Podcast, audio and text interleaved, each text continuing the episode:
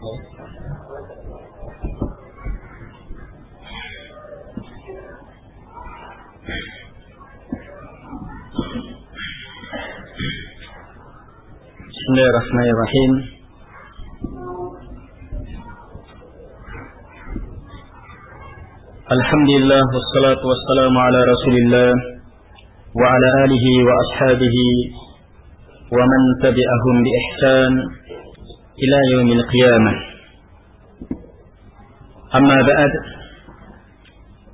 فإن أصدق الحديث فإن أصدق الحديث كتاب الله وخير الحدي حدي محمد صلى الله عليه وعلى آله وسلم.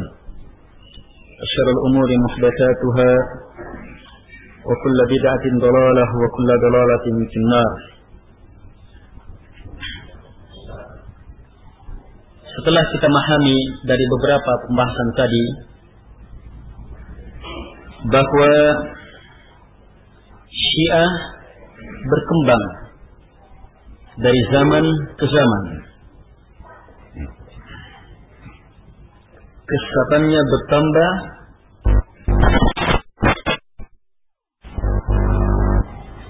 Sejak zamannya sahabat sudah terdapat syiah yang hulu yang sudah mengangkat Ali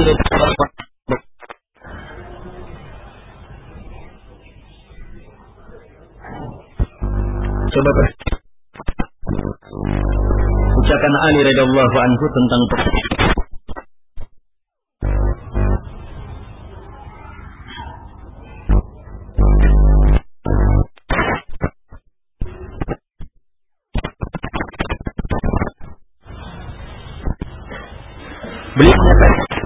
al-bid'ah ala darbain.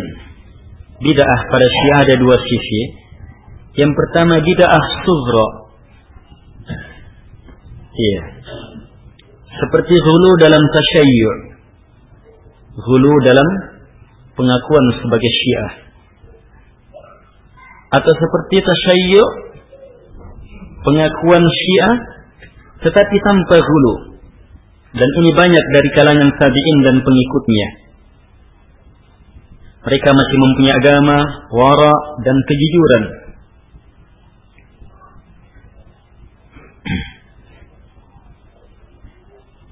Selanjutnya, beliau menyebutkan bid'ah kubra, bid'ah yang besar.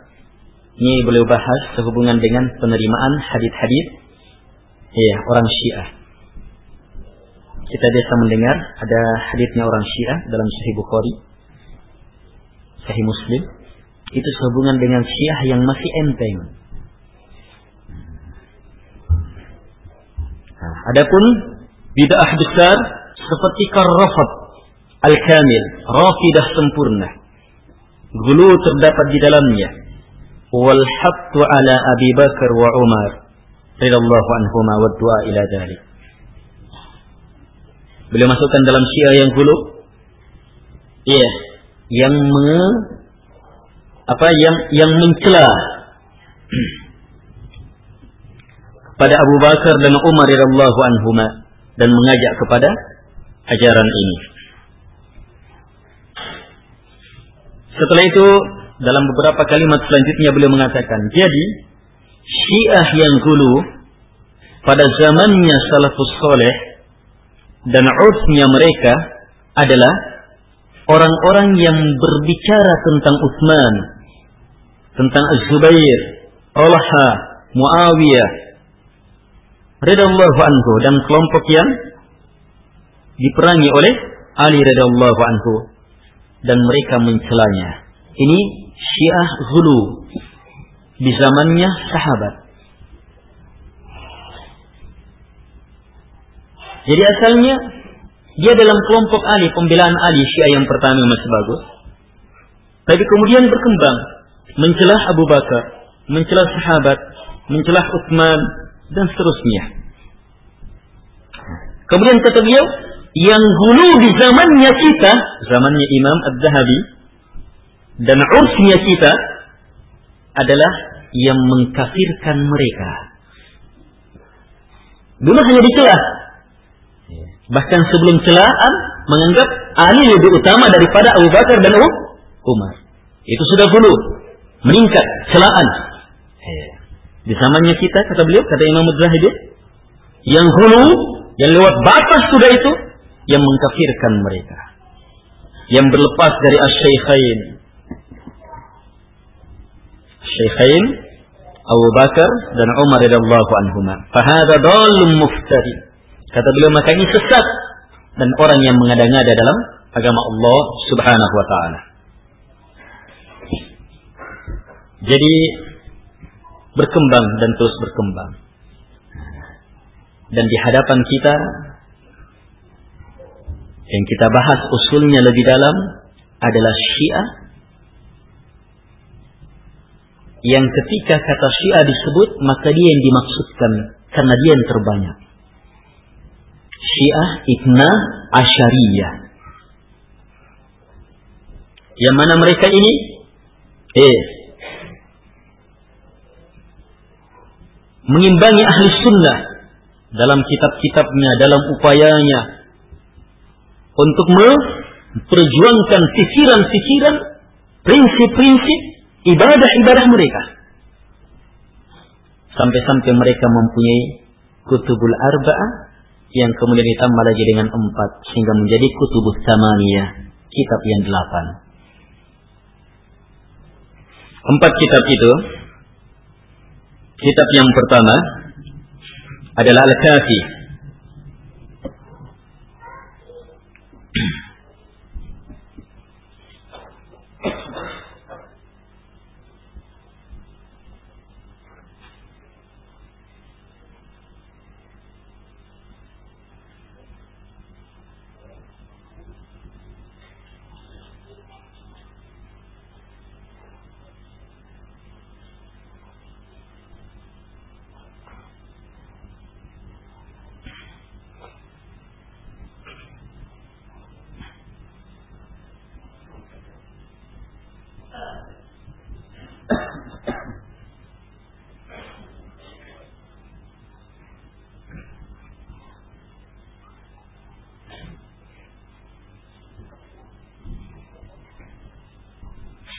Yang pertama dan ini yang paling sahih menurut mereka. Al-Kafi.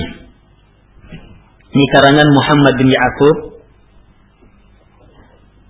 Al-Kulaini.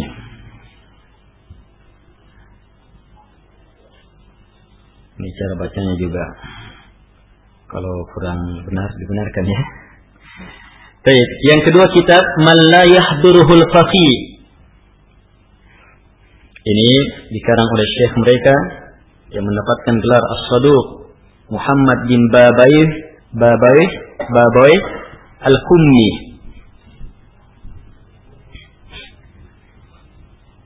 Ini keduanya wafat sekitar tahun 381. Kalau yang kedua tadi 381. Kemudian Tahdibul Ahkam wal Istibsar Keduanya dikarang oleh Syekhut Ta'ifah, dikenal dengan Syekhut Ta'ifah. Syekhnya kelompok Ibn Asyariyah. Abu Ja'far Muhammad Ibn Hasan Abtusi. Ini meninggal lebih dahulu 361. Ini empat kitab. Al-Kafi, Malayahdurul Faqih, iya. Kemudian Tahdibul Ahkam,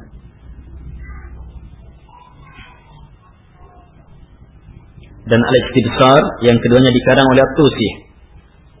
Iya, keempat ini dikarang oleh tiga syekh mereka yang semuanya bernama Muhammad.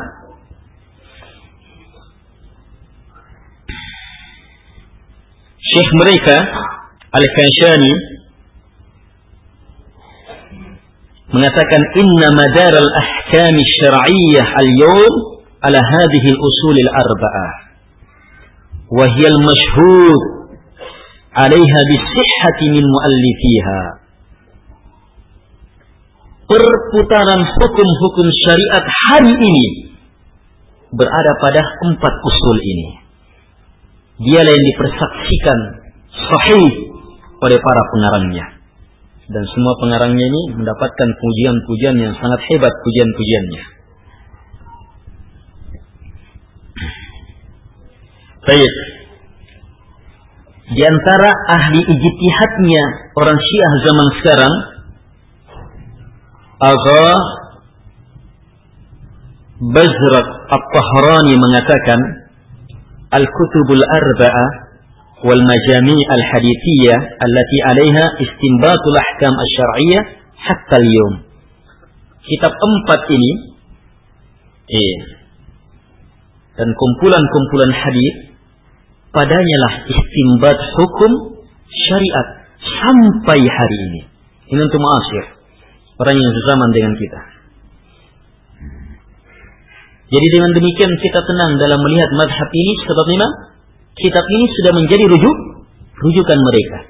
Karena itulah perkembangan pikiran, akidah, akhlak, ibadah mereka itu tidak akan lari ke mana-mana. Akan berada di atas kitab ini. Hmm. Hanya nanti kesesatan itu akan berkembang lagi. Karena dari dulunya berkembang terus ya. Walaupun sudah ada kitabnya, ini kesesatan berkembang lagi bahkan berkembang melakukan perubahan yang paling ekstrim. Sesuatu yang mereka jaga sejak dulu. Itu tentang keimaman. Bahwa imam yang ke-12 Al-Muntawir, Imam Mahdi yang ditunggu ini, yang mereka ada-adakan, ternyata berkembang selanjutnya Khomeini merubah akidah ini.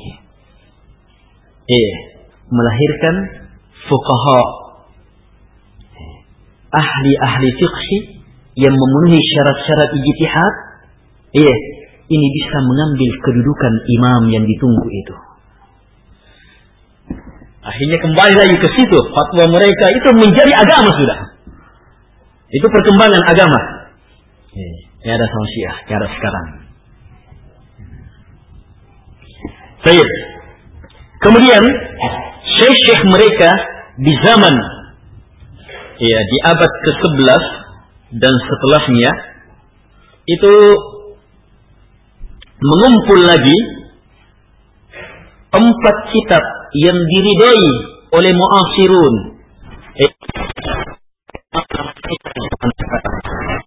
mereka mengatakannya bil majami al arba'ah al mutaakhirah empat kitab Iya, empat itu adalah al wafi oleh Syekh mereka Muhammad bin Murtada yang dikenal dengan Mulla Muhammad Muhsin Al-Faid Al-Kashani. Kita sebutkan tadi. Yang kedua Biharul Anwar. Al-Jami'ah Lidurari Akhbari A'immatil Abhar karangan Syekh mereka Muhammad Bakir Al-Majlisi ini wafat pada tahun 100 1111 Hijriah. Kali itu Kemudian yang ketiga, wasailus syiah ila tahsili masail syariah.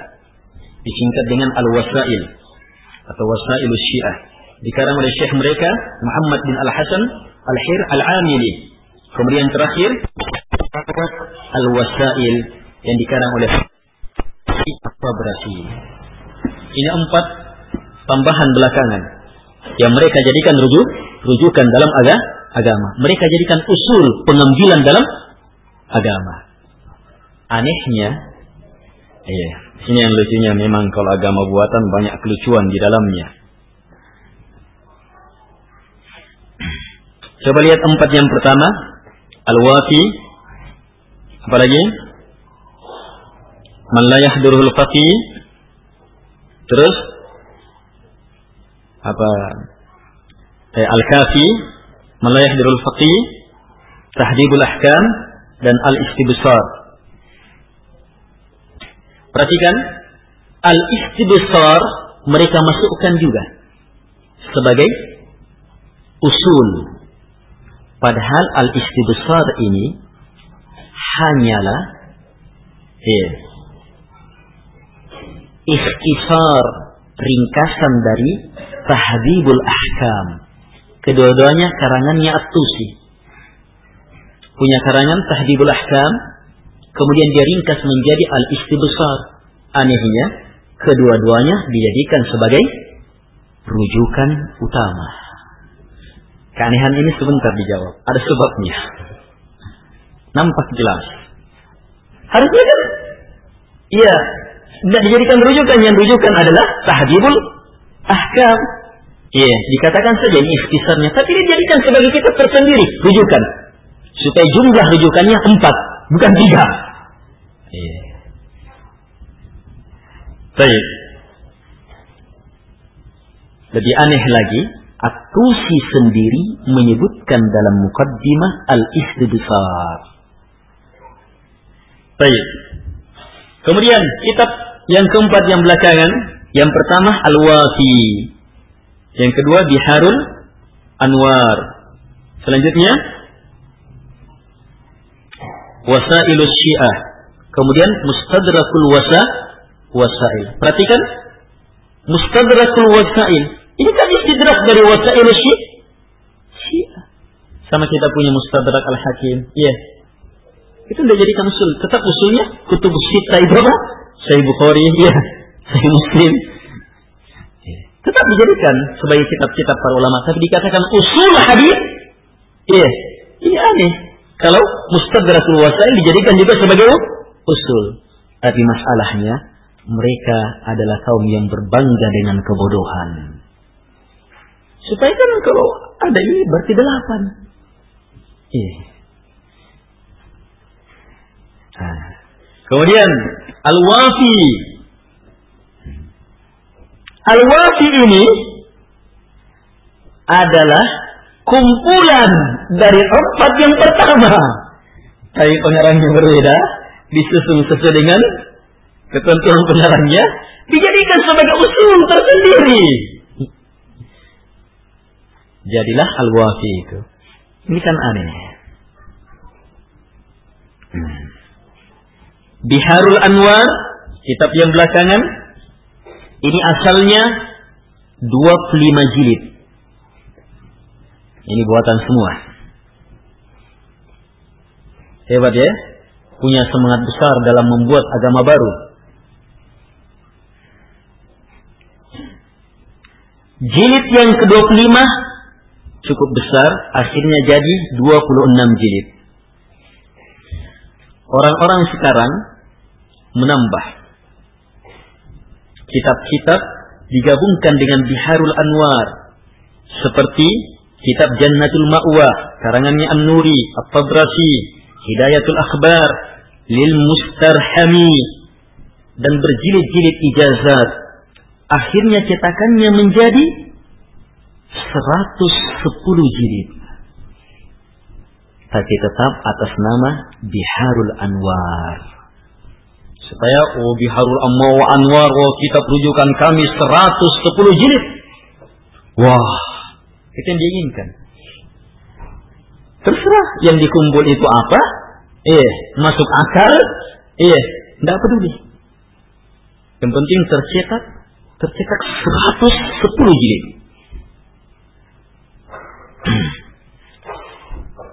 Jamaah yang dimuliakan oleh Allah Subhanahu wa taala.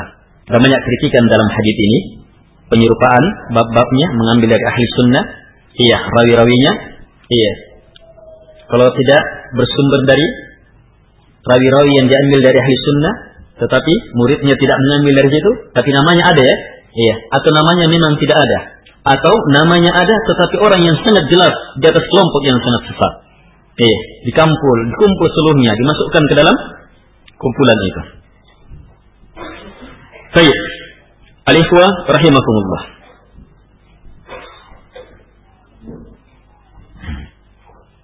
Dan yang paling hebat adalah karena buatan dan sudah berbeda zamannya, pasti terdapat perselisihan yang sangat bah banyak. Ini perselisihan yang sangat banyak. Semoga kita lewati sebagian perselisihan itu. Iya, perselisihan yang dalam satu kitab menghukumi perbuatan ini pelakunya musyrik, di kitab yang lainnya menghukumi perbuatan itu adalah mukmin yang paling taat.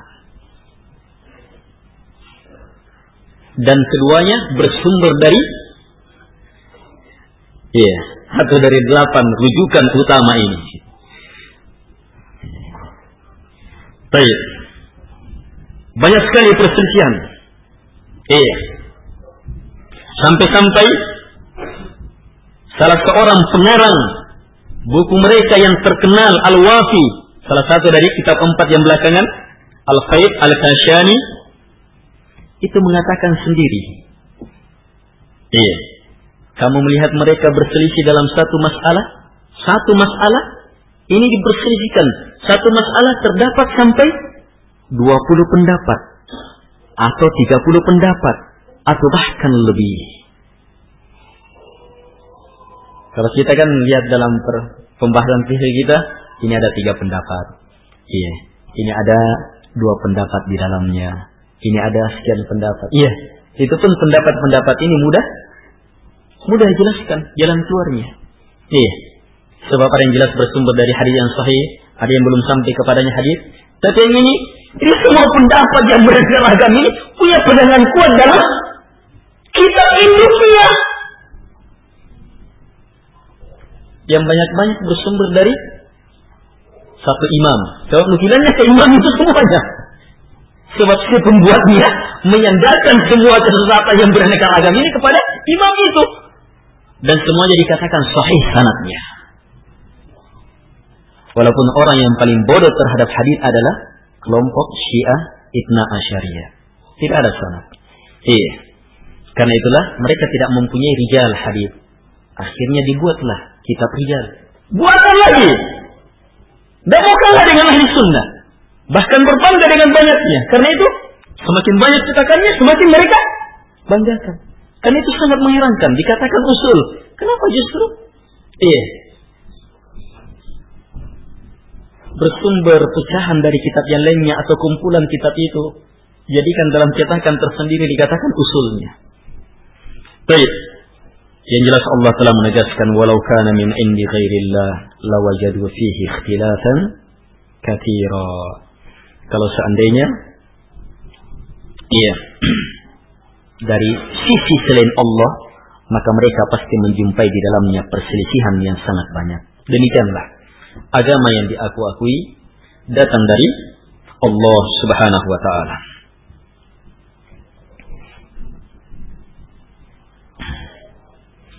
Baik.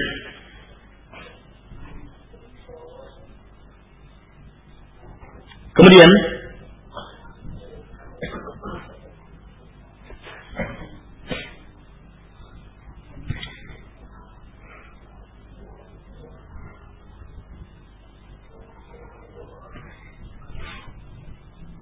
Jadi jelas kelompok mana yang kita bahas sekarang dengan kita rujukan rujukannya.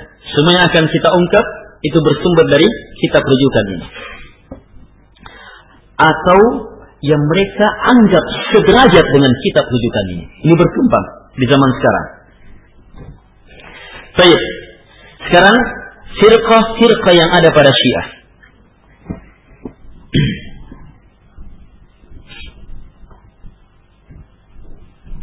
Syekh mereka sendiri Al-Mas'udi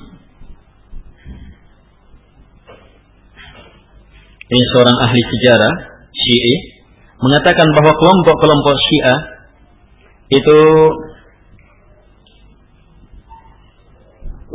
sampai 73 kelompok berpecah menjadi 73 kelompok.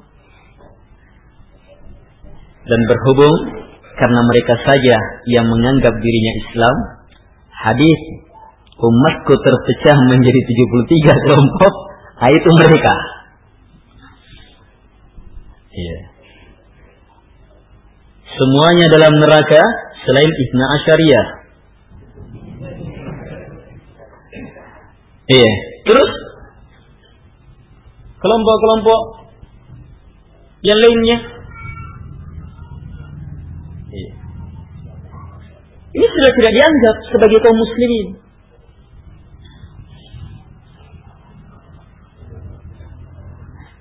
Baik banyaknya kelompok yang ada pada mereka dan diakui oleh mereka. Ini dijelaskan dalam Rijalul Kishi dan Biharul Anwar. Sebabnya diungkap sendiri oleh periwayatan mereka. Bahwa salah seorang Syiah berkata kepada imamnya Abu Abdullah katanya semoga Allah menjadikan saya penebusmu apa perselisihan yang terjadi di antara Syiah kalian ini? Katanya perselisihan apa? Si penanya mengatakan, sungguh saya duduk dalam satu halaqah di Kufah, sebab Kufah awal banyak Syiah. Dan ini negeri yang paling sedikit ilmu padanya. Makanya berkembang kelompok-kelompok sesat di Kufah itu. Itu pun awalnya Kufah, Syiah yang ada adalah Syiah murni pembelaan terhadap ah, membela Ali radhiyallahu anhu. Tapi berkembang berkembang menjadi sesuatu yang sangat mengerikan. Katanya saya duduk halaqah di Kufah. Maka saya sampai hampir ragu dengan melihat perselisihan yang ada dalam satu halaqah itu. Terus beberapa kalimat kata imamnya Abu Abdullah benar. Iya. Benar sebagaimana yang kamu katakan. Kemudian imamnya menjelaskan bahwa manusia sangat senang berdusta atas nama kami. Kadang saya menyampaikan satu hadis, iya. Belum sampai keluar dari saya, belum tersebar, sudah takwil dengan selain takwilnya. Semua ini disebabkan karena mereka tidak mencari hadisnya kami. Iya. Bukan karena cintanya terhadap kami, Bukan karena mengharap memiliki cintanya kepada kami apa yang ada di sisi Allah. Wa inna ma yatlubuna dunya wa kullun yuhibbu an yudda'a ra'san. Sebab utamanya kata kata beliau mereka hanya mencari dunia semuanya menginginkan supaya dianggap sebagai pemuka. Ini periwayatan mereka benar apa yang ada pada mereka. Sebab titik utama kesesatan mereka imam. Dan harta melalui bid'ah imamiyah ini, yes, ada seperlima keluar darinya. Eh. Seperlima dari jutaan ribu apa jutaan manusia ini luar biasa harta yang mengalir. Eh. Dan dalam aturan zakatnya tidak dipedulikan lagi. Zakat berupa rumah, berupa bangunan yang tidak dijadikan jual beli semuanya. Bahkan sesuatu yang diambil dalam barang curian tetap dikatakan al-ahwat yang paling bagus adalah tetap keluarkan juga zakatnya. Walaupun sampai dari barang yang haram, haram. Tetap. Sebab apa? Target agama ini adalah jalur pengumpulan harta.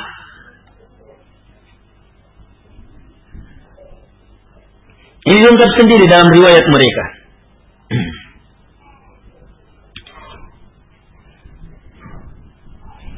Baik.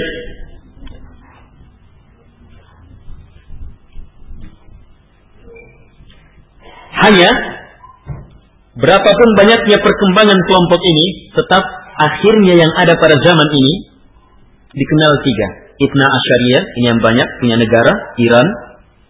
Iya. Zaidiyah ini juga banyak ada di Yaman lumayan Zaidiyah yang menganggap Ali lebih utama daripada Utsman eh lebih utama daripada Abu Bakar dan Umar tapi tetap mereka masih menganggap khalifah pertama mereka akui sebagai Abu Bakar sebagai khalifah pertama Umar sebagai khalifah kedua hanya Ali lebih utama eh ini sesat. Ini Zaidiyah. Dan banyak lagi kesesatan-kesesatan Zaidiyah. Hanya Zaidiyah tidak berpendapat dengan imamahnya Ali turunan-turunan Ali selanjutnya. Iya. Makanya kelompok Ibn Asyariyah menganggap kelompok Zaidiyah ini kelompok yang kafir. Kecuali kelompok Jarudiyah. Ada kelompok Zaidiyah Jarudiyah yang sepaham dengan Ibn Asyariyah mengkafirkan juga sah sahabat. Kelompok yang ketiga Ismailiyah. Ini sangat sedikit. Iya, dalam kitab ini disebutkan hampir lenyap. Tapi tenang, kesesatannya ada dalam Ibn Asyariyah. Iya, terkumpul dalam Ibn Asyariyah. Bahkan terus berkembang kesesatan ini, satu di antaranya saya sebutkan tadi. Bagaimana Khomeini berhasil memunculkan kesesatan baru khusus zaman ini untuk agama baru ini. Eh, adanya fukaha fukaha ahli-ahli fiqh yang mengganti kedudukan al-imam al-muntabar, imam yang ditunggu itu. Sebab terulang ditunggu, tidak pernah muncul. Eh, sementara kita sudah punya negara ini, punya ini, punya ini. Eh, akan tersia-siakan kebaikan yang sangat besar. Sementara agama mereka tidak boleh berjihad kecuali dengan izin imam, tidak boleh ini kecuali dengan izin imam, tidak boleh ini, tidak boleh. Eh, tetapi yang berhubungan dengan harta tetap mereka punya wakil-wakil imam. Dari dulu, semenjak diada-adakannya, iya, imam muntazar ini ada wakilnya. Iya, ada wakil yang menggantinya. Iya. Seseorang tidak bisa langsung melalui wakilnya ini kalau ada apa. Iya. Harta yang untuk imam pun melalui wakil ini. Terus sampai saat ini dan berkembang di zamannya Khomeini. Al-ikhwah rahimakumullah. Baik. Kemudian lafaz-lafaz Syiah. Syiah Imamiyah Ibn Asyariyah itu mempunyai beberapa gelar. Yang pertama Syiah, yang kedua Al-Imamiyah. Eh, Al-Imamiyah ini berhubungan dengan keyakinan mereka bahwa imam Iya, Ali bersama turunannya sebagai imam. Kemudian Al-Isna Asyariyah dikatakan Isna Asyariyah 12 orang. Iya, sehubungan dengan keyakinan mereka, imam itu hanya 12. Iya. Dan yang 12 belum pernah muncul. Iya. Kalaupun ada, maka umurnya sudah 1170 berapa lebih. Iya. Ini mustahil ini ya. Baik. Dua belas imam itu yang pertama dalam sangkaan mereka Ali bin Abi Thalib radhiyallahu an Al Hasan bin Ali Al Husain bin Ali keduanya anaknya Ali radhiyallahu an kemudian Ali bin Husain ini Zainul Abidin Iya. Justru Zainul Abidin yang memunculkan nama Rafidah ini. Beliau menolak ketika orang-orang Rafidah memintai pendapat beliau agar supaya bagaimana pendapat engkau tentang Abu Bakar dan Umar. Beliau mengatakan keduanya adalah sahabat. Beliau puji Abu Bakar dan Umar radhiyallahu anhu. Eh, akhirnya ditinggalkan Kata Ali bin apa? Ali bin Al Husain Zainul Abidin, tumuni. Kalian rafidahi saya, tinggalkan saya, tolak saya. Di situlah penamaan roh rafidah. Itu satu dari pendapat atau atas penamaan rafidah. Tapi tetap mereka jadikan urutan imam. Walaupun pengangkatan imam itu itu sejalan. Iya. Nanti pengangkatannya belakangan-belakangan. Hanya diurutkan saja seperti itu. Iya. Di zamannya Zainul Abidin, imam yang keempat ini, iya, mereka sudah menolak dia. Tapi tetap diurutkan sebagai imam mereka. Sebab apa? Kalau diingkari, iya garis turunannya. Ada orang-orang sesat yang menginginkan kesesatan terus menerus. Nikmat dunia, syahwat, iya, kekafiran. Yang kelima, Muhammad bin Ali, anaknya Zainul Abidin, Abu Ja'far al-Baqir. Yang keenam, anaknya Abu Ja'far, yaitu Ja'far bin Muhammad. Kunyanya Abu Abdullah, gelarnya As-Sadiq. Selanjutnya, anaknya Ja'far. Namanya Musa. Kunyanya Abu Ibrahim, lakabnya Al-Qadim. Selanjutnya, Ali. Ali bin Musa. Abu Hasan Ar-Ridha Kemudian anaknya Muhammad bin Ali, Abu Ja'far, gelarnya Al-Jawad. Selanjutnya anaknya Muhammad, Ali bin Muhammad, kunyahnya Abu Hasan, gelarnya Al-Hadi. Selanjutnya Al-Hasan bin Ali, Abu Muhammad Al-Askari. Baik dan ini meninggal tanpa memiliki anak.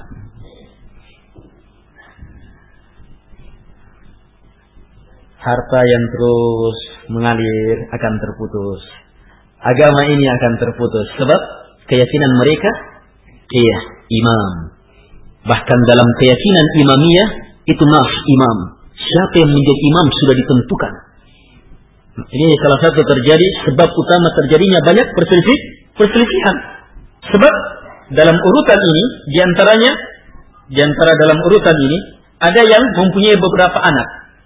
Imamnya menentukan anaknya yang ini. Ternyata yang mereka yakini kalau imam sudah menentukan pasti itu yang jadi imam.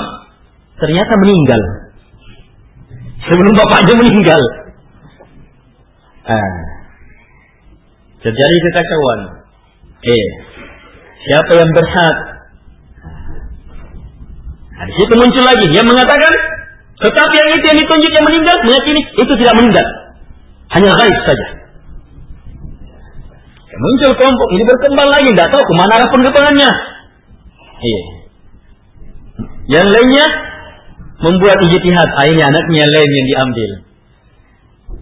Dan mereka dalam meloloskan akidah mereka, mereka membuat akidah al-bada' sesuatu yang baru nampak. Bagaimanapun mereka mengangkat imam mereka melebihi Tuhan bahkan tidak lupa, tidak lupa. Eh, tidak salah. Lupa saja tidak.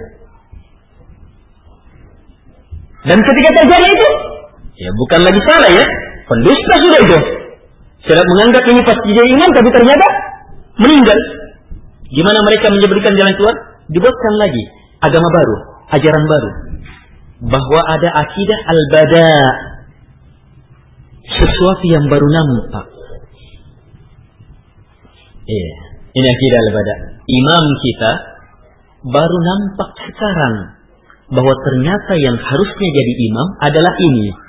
Itu harus diyakini. Ini dibuatkan. Baik. Karena kebenciannya terhadap Islam, terhadap Abu Bakar As-Siddiq radhiyallahu anhu, mereka buatkan akidah. Iya. Ar-raja'ah. Ar-raja'ah. Ini ar-raja'ah keyakinan mereka bahwa sebelum hari kiamat. Sebelum hari kiamat ada tiga kebangkitan. Imam-imam semuanya dibangkitkan. Kemudian orang-orang yang beriman kepada mereka semuanya dibangkitkan. Ah, penjahat-penjahat yang menentang keimanan mereka semuanya dibangkitkan. Terkhusus Abu Bakar dan Umar ini wajib betul dibangkitkan. Dibangkitkan untuk apa? Untuk ditegakkan kisah sebelum hari kiamat. Ini akidah raja'ah. Ini akal saja jamaah memustahilkan.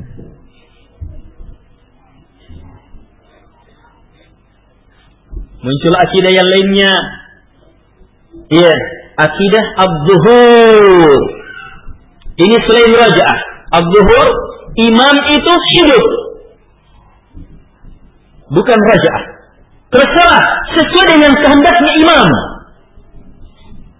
Kapan dia inginkan? Kapan dia mau lahir lagi? Lahir. Kapan dia muncul? Muncul lagi. Ini buhur.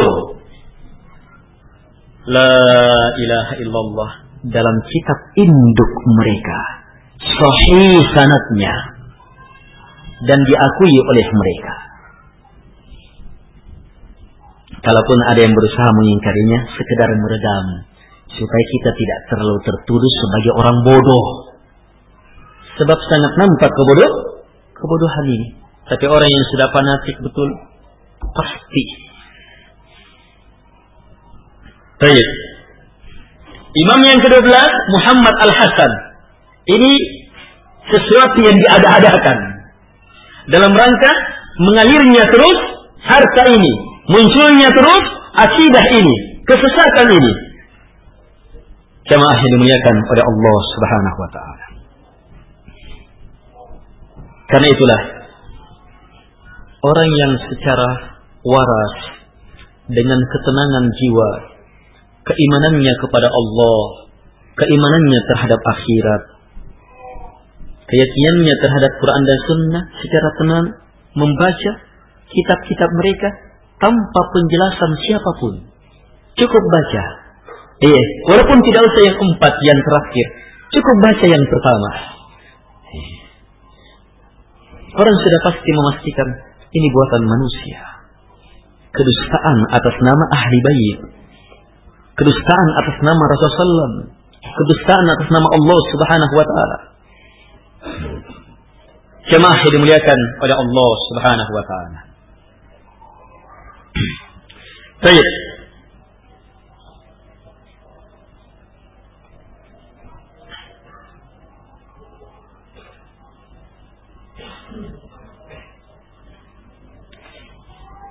Kemudian perhatikan kita masuk dalam akidah mereka terhadap pokok-pokok ya, uh, atau sebelumnya saya belum selesaikan penamaan-penamaan mereka. Terakhir Ibn Asyariyah, yang ke selanjutnya Al-Qata'iyah.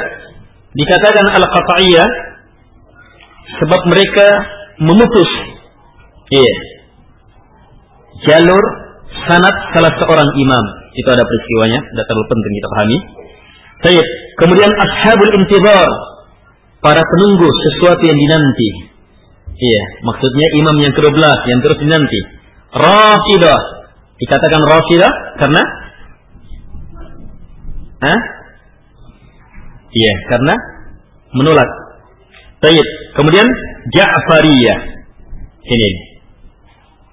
Ini penyandaran kepada imam mereka, Ja'far As-Sadiq, imam yang keenam. Ini sebagaimana sangkaan mereka.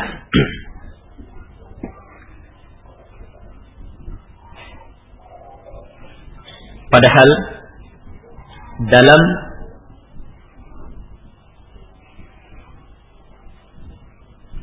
Rijalul Kishi ini kitab rijal yang paling sahih. Iya, mereka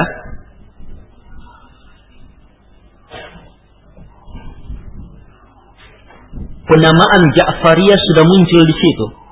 Dan penamaan ini sampai kepada Ja'far. Maka Ja'far marah. Kemudian mengatakan, Inna ashaba Ja'far minkum laqalil. Wa inna ma ashabu Ja'far man ishtadda wara'u wa amila li khaliqihi. Beliau marah dengan penamaan gelar kelompok Ja'fariyah itu. Sebab dari situ dikembangkan terus Syiah. Ibn Asyariah berkembang dari sini, dari penamaan ini. Iya. Dari Imam Ja'far As-Sadiq. Karena itu banyak-banyak riwayat dari delapan kitab ini banyak-banyak kepada Ja'far As-Sadiq. Padahal lihat apa ucapan beliau. Beliau marah dengan penisbahan itu. Dan beliau mengatakan sesuai dengan riwayat mereka. Beliau mengatakan, sungguh sahabat-sahabatnya Ja'far di antara kalian, di antara kalian di zamannya beliau ya, la qalil betul-betul sangat sedikit. Terus beliau menyebutkan sifatnya. Yang menjadi sahabat Ja'far hanyalah mereka yang sangat jelas, kuat waraannya dan betul-betul beramal hanya untuk penciptanya, hanya untuk Allah Subhanahu wa taala. Ini jelas jamaah menunjukkan bahwa eh turunan Nabi sallallahu itu yang awal itu betul-betul menjaga keikhlas, keikhlasan dalam ibadah, pemurnian ibadah. Zainul Abidin kisahnya yang sahih menegur orang yang ingin berdoa kepada Allah tetapi mengambil tempat di kuburan Nabi SAW. Orang yang ingin mengkhususkan mengkhususkan salawat kepada Nabi SAW di kuburan Rasulullah SAW. Ditegur oleh beliau. Dia mengatakan, inginkah engkau? Beliau ajak, Asya makan malam, katanya sudah makan malam. Kemudian beliau mengatakan, inginkah saya kepadamu hadis yang saya dapat dari bapak saya, bapakku dari bapaknya, sampai kepada Rasul Sallallahu Hadis apa? Tentang jangan kalian la taj'al qabri 'ida. Jangan kalian jadikan kuburan id. Apa id? Sesuatu yang berulang didatangi. Kemudian lanjutan hadisnya Nabi menyuruh, "Sallu alayya." Salat salat kepadaku di mana pun kalian berada. Fa inna salatakum tablughuni aina ma kuntum atau kama qala Nabi sallallahu Karena sungguh salawatnya kalian sampai kepadaku di mana pun kalian berada. Ja'far mengingkari penamaan ini. Oke. Baik. Terakhir, itu tadi ya. Terakhir tadi penamaan Ja'fariyah. Insyaallah kita lanjutkan setelah azan. Alhamdulillah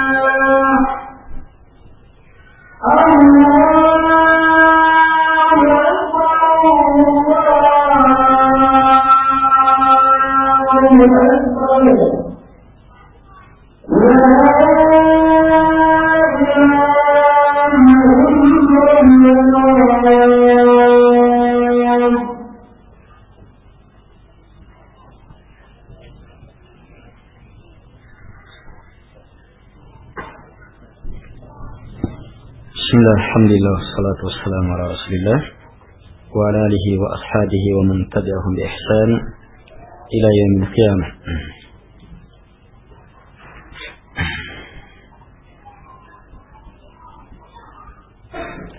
Baik. Al-ikhwah rahimakumullah. Sekarang bagaimana keyakinan Ibn Asyariyah terhadap sumber talaki, sumber agama ini, Al-Quran, Sunnah, dan Ijma. Pedoman orang-orang bertakwa adalah Al-Quran. Kekuatan kita ada pada Sunnah.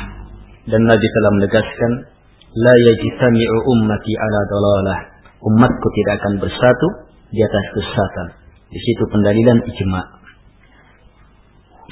Tapi kelompok Syiah melihat perkara ini, coba lihat keyakinan mereka terhadap kitab Allah Subhanahu wa taala.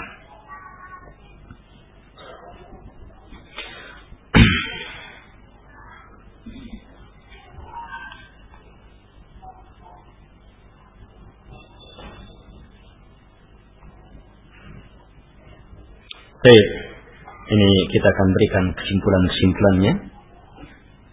Di sini pertama madhab mereka bahwa Al-Quran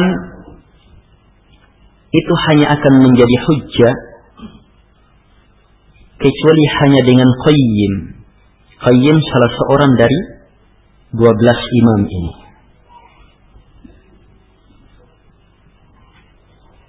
Jadi berhujjah dengan Quran harus sejalan dengan iya, imam. Imam yang berhujjah dengan Quran baru benar. Kemudian mereka meyakini bahwa ilmu Quran itu hanya ada pada imam mereka. Ini sejalan. Bahkan mereka mengkhususkan ilmu ini tidak ada seorang pun yang berserikat memiliki ilmu ini kecuali hanya imam 12 ini. Bahkan mereka meyakini bahwa ucapan imam ini bisa mengkhususkan keumuman Al-Quran. Ada ayat umum, ketika imamnya mengkhususkannya, maka itu adalah agama. Memberikan takyid terhadap kemutlakannya. Mereka juga mempunyai keyakinan bahwa Quran mempunyai makna zahir dan batin. Dan yang batin ini tidak ada yang mengetahuinya kecuali imam-imam mereka. Berarti ingat ya, jalur utama. Sampai ke imam itu hanya diada-adakan. Iya. Hakikat imam mereka adalah pengarang buku ini. Iya. Naib-naibnya Imam Al-Muntadir. Mereka membuat naib, pengganti Imam Al-Muntadir. Kemudian berkembang menjadi fuqaha ahli-ahli fiqh. Sebab bertengkar di sini. Iya, sebab menjadi naib luar biasa kayanya. Luar biasa kedudukannya, luar biasa ditakutinya. Dan mereka percaya dia membuat semuanya ini. Tapi semuanya atas nama imam.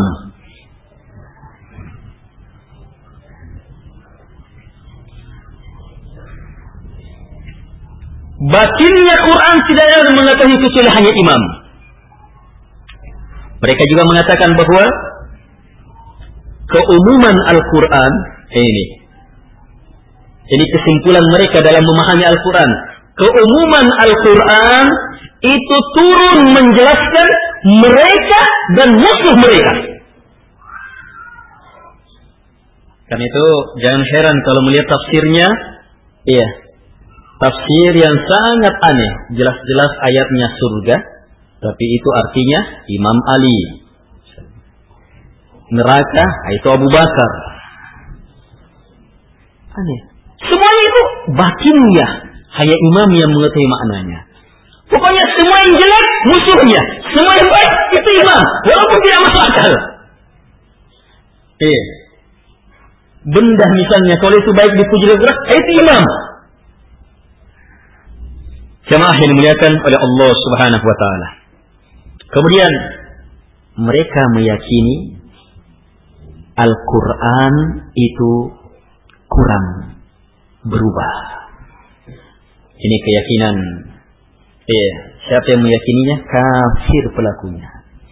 Tapi ingat, hukum pembahasan kita sebentar, kelompok Itna Asyariah adalah kelompok kafir. Bukan dari Islam. Tetapi menghukumi orang per orang tidak boleh kita langsung mengatakan kamu kafir. Lihat ini. Iya. Saya mereka mengaku muslim, mereka mengaku ini. Kita bahaskan sesuai dengan yang ada dalam kitab.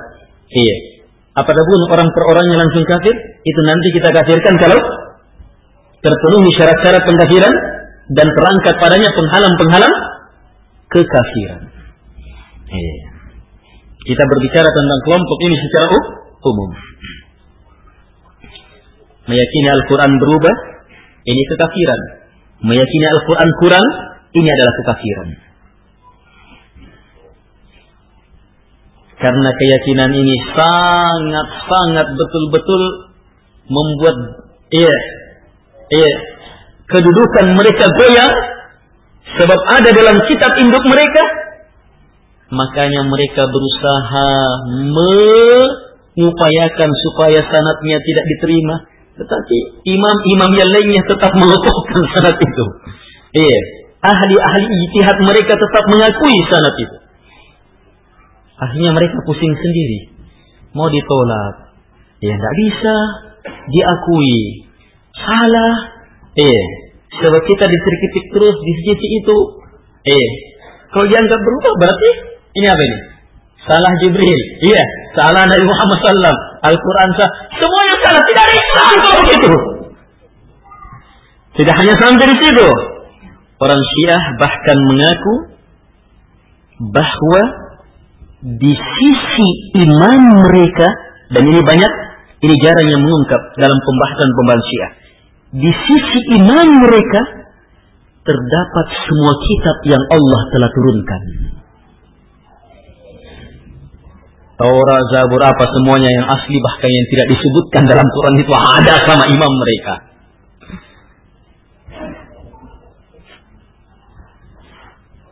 Kemudian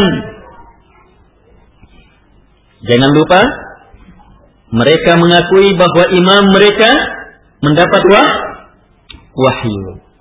Karena itu muncul mushaf Fatimah. Ada juga yang dikenal dengan lauh, lembaran-lembaran Fatimah. Ini selain ini. Semuanya datang melalui wah, wahyu. Ini kekafiran yang sangat nyata. Kalau kita membacanya sekedar membaca kemudian tidak lahir kebencian terhadap perkara ini, ini sudah menunjukkan bahwa kita terkena penyakit. Sekedar membiarkan saja, berarti sudah masuk pikiran Syiah. Sebab efek dari kekafiran itu sangat mengerikan. Eh, sekedar menginteng-intengkan kekafiran yang jelas sebagai kafiran itu sudah merusak agama kita. Yang harus muncul adalah kebencian terhadap kekafir, kekafiran. Jemaah yang dimuliakan oleh Allah Subhanahu wa taala.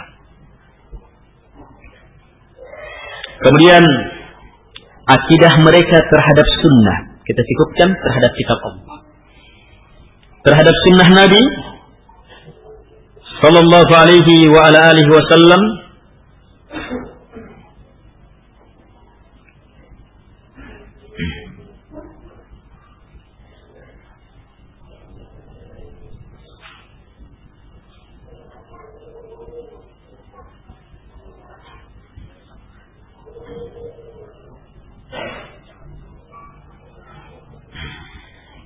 Baik.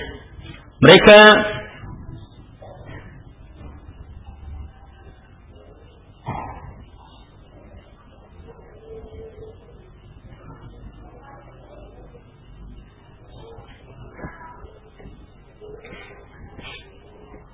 terhadap sunnah Nabi SAW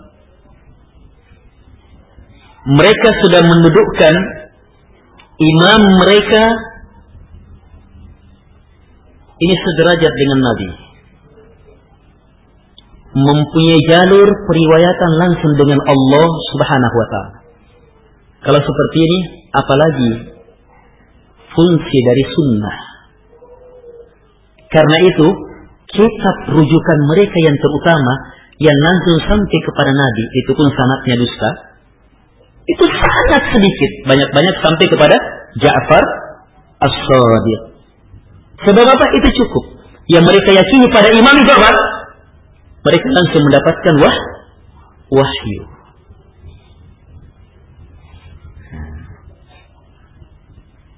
Jamaah yang dimuliakan oleh Allah Subhanahu wa taala. Di sini nampak jelas bahwa mereka betul-betul mengada-ngada dalam agama Allah Subhanahu wa taala. Mereka melihat kedustaan Kedustaan-kedustaan itu betul-betul sebagai perkara yang sangat baik. Agama yang dibangun di atas kedustaan maka akan melahirkan kefajiran yang beraneka ragam dalam keyakinan, dalam prinsip, dalam muamalah, dalam banyak perkara. Baik, alihwa rahimakumullah. Selanjutnya keyakinan mereka terhadap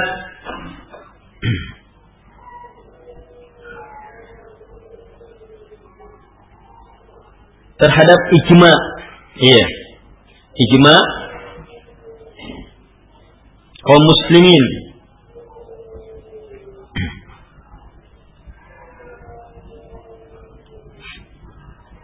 mereka mengatakan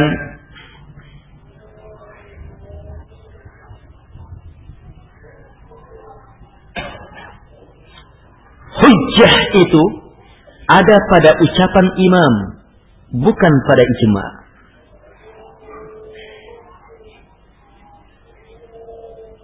Syekhul Islam Ibnu Taimiyah rahimahullahu taala mengatakan, "Man qala bil kitab was sunnah wal ijma' kana min ahli sunnah wal jamaah." Ini ukuran utama ahli sunnah wal jamaah. Siapa yang berucap dengan Al-Quran, dengan Sunnah, dan dengan dengan dan dengan ijma, maka dia sudah termasuk dalam ahli Sunnah wal, wal Jamaah. Ini ukuran utama kesunahan seseorang, ya kesunnian seseorang, kesalafian seseorang. Ketika pegangannya adalah Al-Quran, Sunnah dan ijma. Sementara Syiah, Al-Quran jangankan dijadikan hujjah, dibuatkan Al-Quran lain. Eh, Sunnah tidak ada nilainya. Perkataan imam, ijma, jangankan ijma. Semua jadi kembalikan kepada perkataan imam. Ini perkara yang sangat mengerikan. Di antara semua kesesatan mereka, iya, sumber semuanya pada keyakinan keimamahan ini. Yang kemudian berkembang berkembang apa pun ucapan imam maka itu adalah keyakinan. Yang mana ucapan imam itu mereka juga yang membuatnya. Siapa? mereka yang mengada-ngadakan keyakinan keimamahan ini. Jamaah yang dimuliakan oleh Allah Subhanahu wa taala. Lihat misalnya Ibnu Mutahhir. Iya, ini kitabnya yang dibantah oleh Syekhul Islam Taimiyah rahimahullah taala dalam Minhajus Sunnah. Al-ijma' innama hiya hujjatun indana listimalihi ala qaulil ma'sum. Ijma' itu nanti bisa menjadi hujjah kalau ucapannya al-ma'sum, imam mereka ada di dalamnya. Kemudian ada keanehan yang sangat aneh dalam melihat pendapat keumuman. Mereka mempunyai prinsip ar-rasyad kebenaran itu ada pada menyelisihi al-ammah orang-orang awam. Petunjuk itu ada pada penyelisihan terhadap orang awam. Orang awam itu siapa? Ya ahlus sunnah selain syiah. Karena itu, dalam beberapa riwayat mereka, mereka bertanya kepada imam mereka. Ini ada dua pendapat yang berselisih dalam kitab mereka. Mana yang saya ambil? Katanya yang kamu ambil yang menyelisihi orang awam. Iya. Kalau kedua-duanya menyelisihi orang awam. Iya. Yang mana yang diambil? Kamu ambil pendapat yang dikuatkan oleh penguasa mereka. So, di situ akar. Syiah termasuk kelompok teroris tingkat tinggi. Ini teroris nomor satu. Okay. Ini kelompok teroris nomor satu. Eh, ini dasar agama mereka. Pendapat diambil dari dua pendapat ini yang merupakan pendapat kita yang mana kedudukannya diselidiki oleh masyarakat awam. Iya. Tetapi sekarang lihat penguasa mereka, yang mana yang mengisi penguasa mereka. Itulah yang jadikan urutan. Maka itu yang benar. Tapi kalau kedua-duanya menyelisihi penguasa mereka, ditanya lagi seperti itu. Apa jawaban imamnya? Eh, Imam Ja'far dalam sangkaannya, as-sadiqin. Eh, katanya tawakuf. Diam menanti imam yang ditunggu. Iya. Sebab apa? Diam dalam penantian itu lebih baik daripada terjatuh dalam kesesatan. Dalam kesesatan. Di sini kita lihat dalam usul-usul. Mereka dalam melihat, pokoknya yang menyelisihi masyarakat kaum muslimin itu yang benar. Walaupun ini dalam kitab mereka, pendapat mereka. Iya. Coba lihat jemaah. Kebencian, kebencian. Mungkinkah yang seperti ini melahirkan? Baik. Ini tentang ijma dan melihat pendapat. Sekarang perhatikan akidah mereka dalam usuluddin.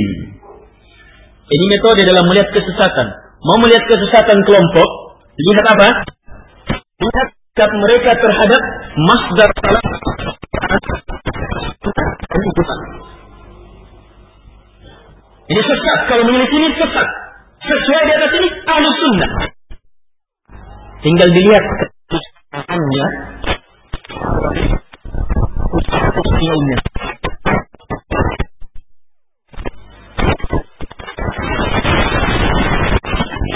Tauhid. Tauhid rububiyah. Asma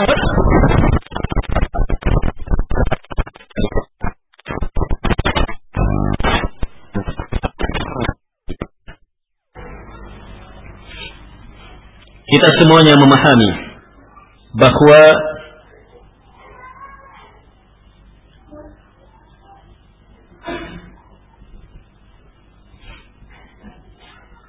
dasar agama kita dan agama semua nabi dan rasul Allah Subhanahu wa taala tauhid. Ibadah murni kepada Allah, tidak kepada selain Allah. Tauhidkan Allah jauh dari kesyirik, kesyirikan. Tapi coba lihat mereka dalam keyakinan terhadap perkara ini. Lihat satu, mereka meyakini bahwa nas-nas yang ada dalam Al-Quran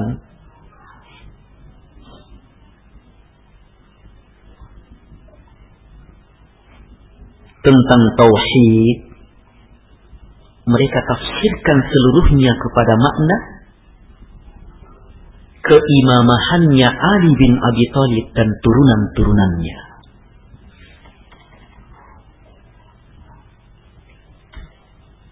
Ini saya tidak sempat menyebutkan riwayat-riwayatnya. Ini kesimpulan. Hanya yang teringat di antara riwayatnya ini misalnya ya. Uh,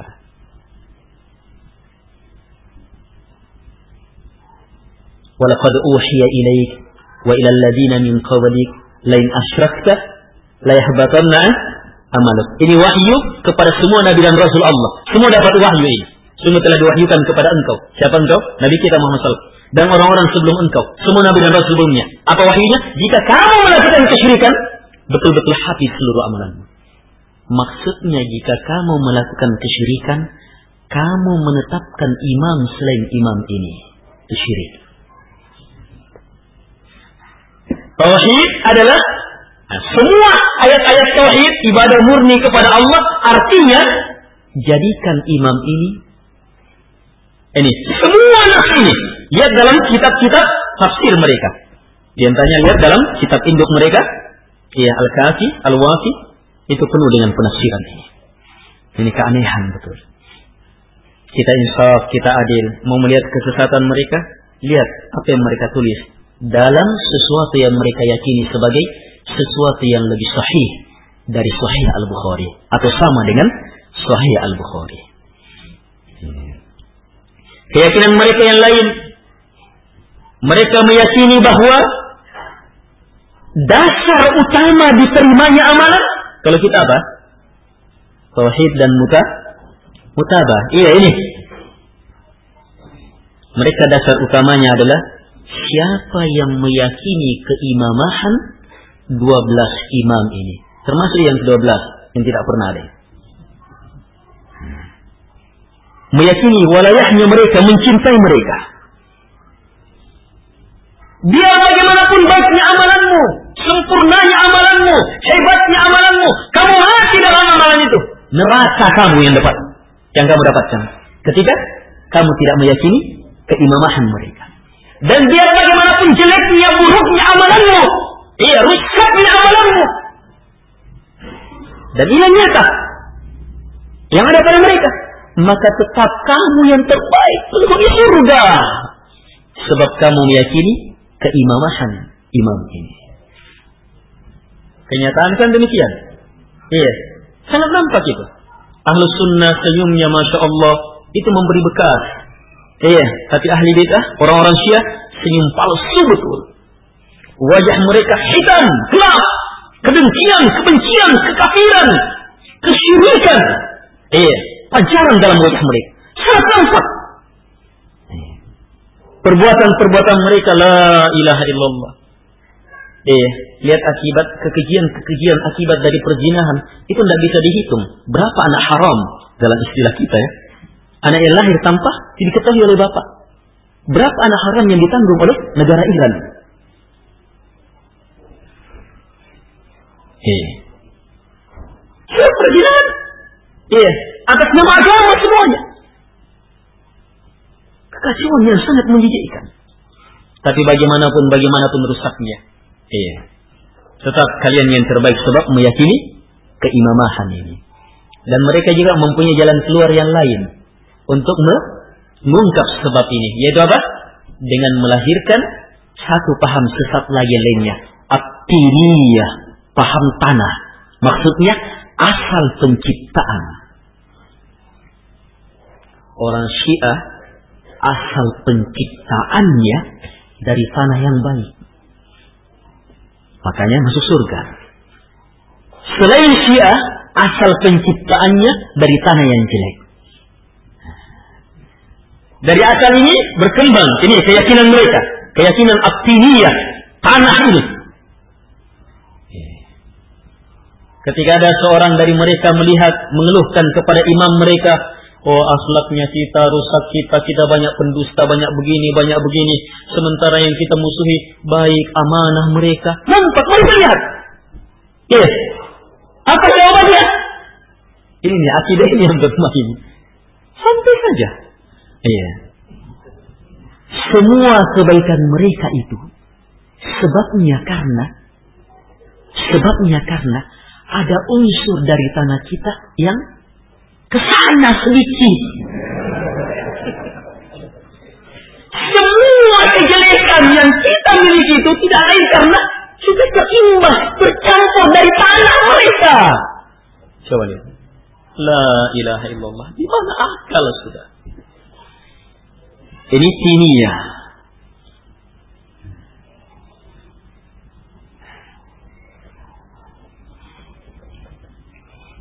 Mereka meyakini bahwa ini masih dalam akidah, keimanan kepada Allah Subhanahu wa taala dalam ibadah. Imam-imam mereka adalah perantara antara Allah dengan mah, makhluk. Agama orang musyrik jelas murni. Haula'i syufa'a'una inda Allah kata orang musyrik. Mereka adalah pemberi syafaat kami di sisi Allah Subhanahu wa taala. Mereka justru jadikan imam mereka mereka meyakini ini uraian dalam uluhiyah. Imam-imam mereka mempunyai hak membuat syariat, menghalalkan, mengharamkan. Dan ini di sini berkembang kesesatan-kesesatan dalam ibadah. Iya, di antaranya mereka meyakini tanah kuburan Al Husain itu obat semua penyakit. Kalau kita ada hadisnya Al Habbatus Soda, iya dawa likul lida. Al-habbatus soda adalah obat semua penyakit. Kalau ini tanah kuburannya Husain radhiyallahu anhu. Ini obat semua penyakit dan penyelamat dari segala perkara yang menakutkan kita.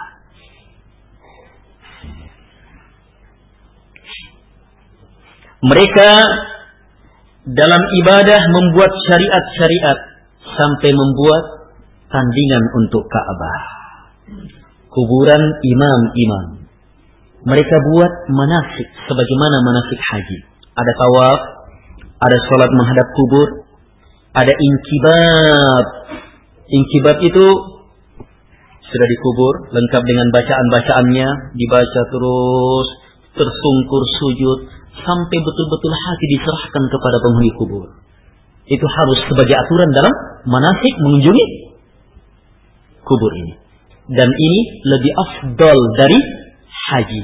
Ada keutamaannya juga. Sekali melakukan ini, ini sama dengan sekian puluh kali haji. Atau sekian ratus kali haji. Bahkan ada yang ribuan kali haji. Mereka buat hadis-hadisnya akan keutamaan ini. Coba lihat bagaimana mereka dalam tauhidullah, dalam la ilaha illallah, gugur, hancur la ilaha illallah dari awal sampai akhir semuanya kembali kepada imam. Jemaah yang dimuliakan oleh Allah Subhanahu wa taala. Dan banyak lagi keanehan-keanehan di situ. Kita tidak sempat mengungkapnya. Tapi ini sudah cukup membu apa? membuka mata akan perkara ini. Baik, dalam rububiyah ini sangat mengerikan dalam rububiyah. Imam-imam mereka sudah didudukkan sama dengan Allah, bahkan lebih dengan Allah. Imam-imam mereka menguasai ini, menguasai ini. Angin, hujan, apa semuanya. Mereka berhak sekehendaknya. Imam-imam mereka bahkan bisa hidup, bisa menghidupkan, bisa mematikan. Imam-imam mereka banyak perkara-perkara rububiyah katanya sudah diberi kepada imam mereka. Ini dalam kitab-kitab induk mereka. Dalam nama dan sifat Allah Subhanahu wa taala. Nama-nama Allah adalah imam itu sendiri. Nama-nama Allah adalah imam itu sendiri. Eh, sekarang perhatikan. Pokok utama kesesatan mereka. Mereka bersendiri dalam usul-usul kesesatan. Yang pertama, al-imamiyah. Ini sering kita ungkap tadi. Keimamahan ini. Iya. Keimamahan ini. Ini bersendiri mereka. Iya. Ini bersendiri dari sisi jalur dua, dua belas. Tetapi kesesatan dari sisi imamiyah ini banyak. Islam jamaah dari sisi imamiyah. Kelompok teroris dari sisi imamiyah juga. Iya, itu imamiyah.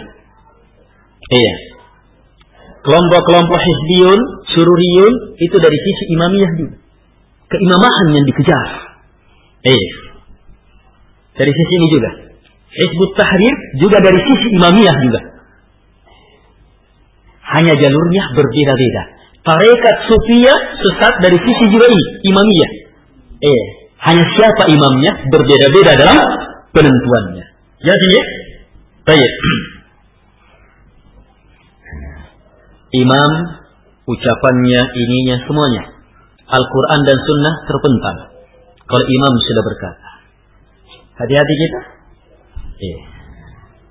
Kita mengingkari ini, tapi hati-hati. Iya. Kalau ada orang yang kita tokohkan dan kalau sudah dia yang berkata, walaupun sangat nampak jelas di hadapan kita kebenaran, kita tolak kebenaran itu. Apa bedanya dengan keimamahan? Apa bedanya? Eh, akal dimatikan, tidak mau melihat kebenaran. Baik, usmatul imam, kesucian imam, ini tersendiri mereka. Iya, banyak kelompok mengangkat imam tetapi tidak menganggap imamnya su suci. Ini mereka oh, luar biasa kesucian yang teramat luar biasa. Kemudian, iya usul mereka yang sangat mendasar.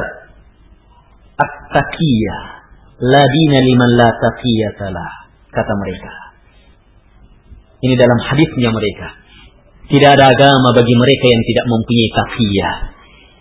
Ini agama, ini prinsip agama mereka yang membuat sangat repot menghadapi orang Syiah. Iya, kamu bawakan ini, bawakan ini, nanti ucapannya saya tidak seperti itu. Demi Allah bahkan. Dianggap begini, saya salat bersama kalian. Saya puji Abu Bakar, Umar, apa semuanya. Di hadapan kita. Sebab apa? Justru itu agama. Nampakkan kebohongan. Itu agama kamu dapat pahala dengan penampakan itu.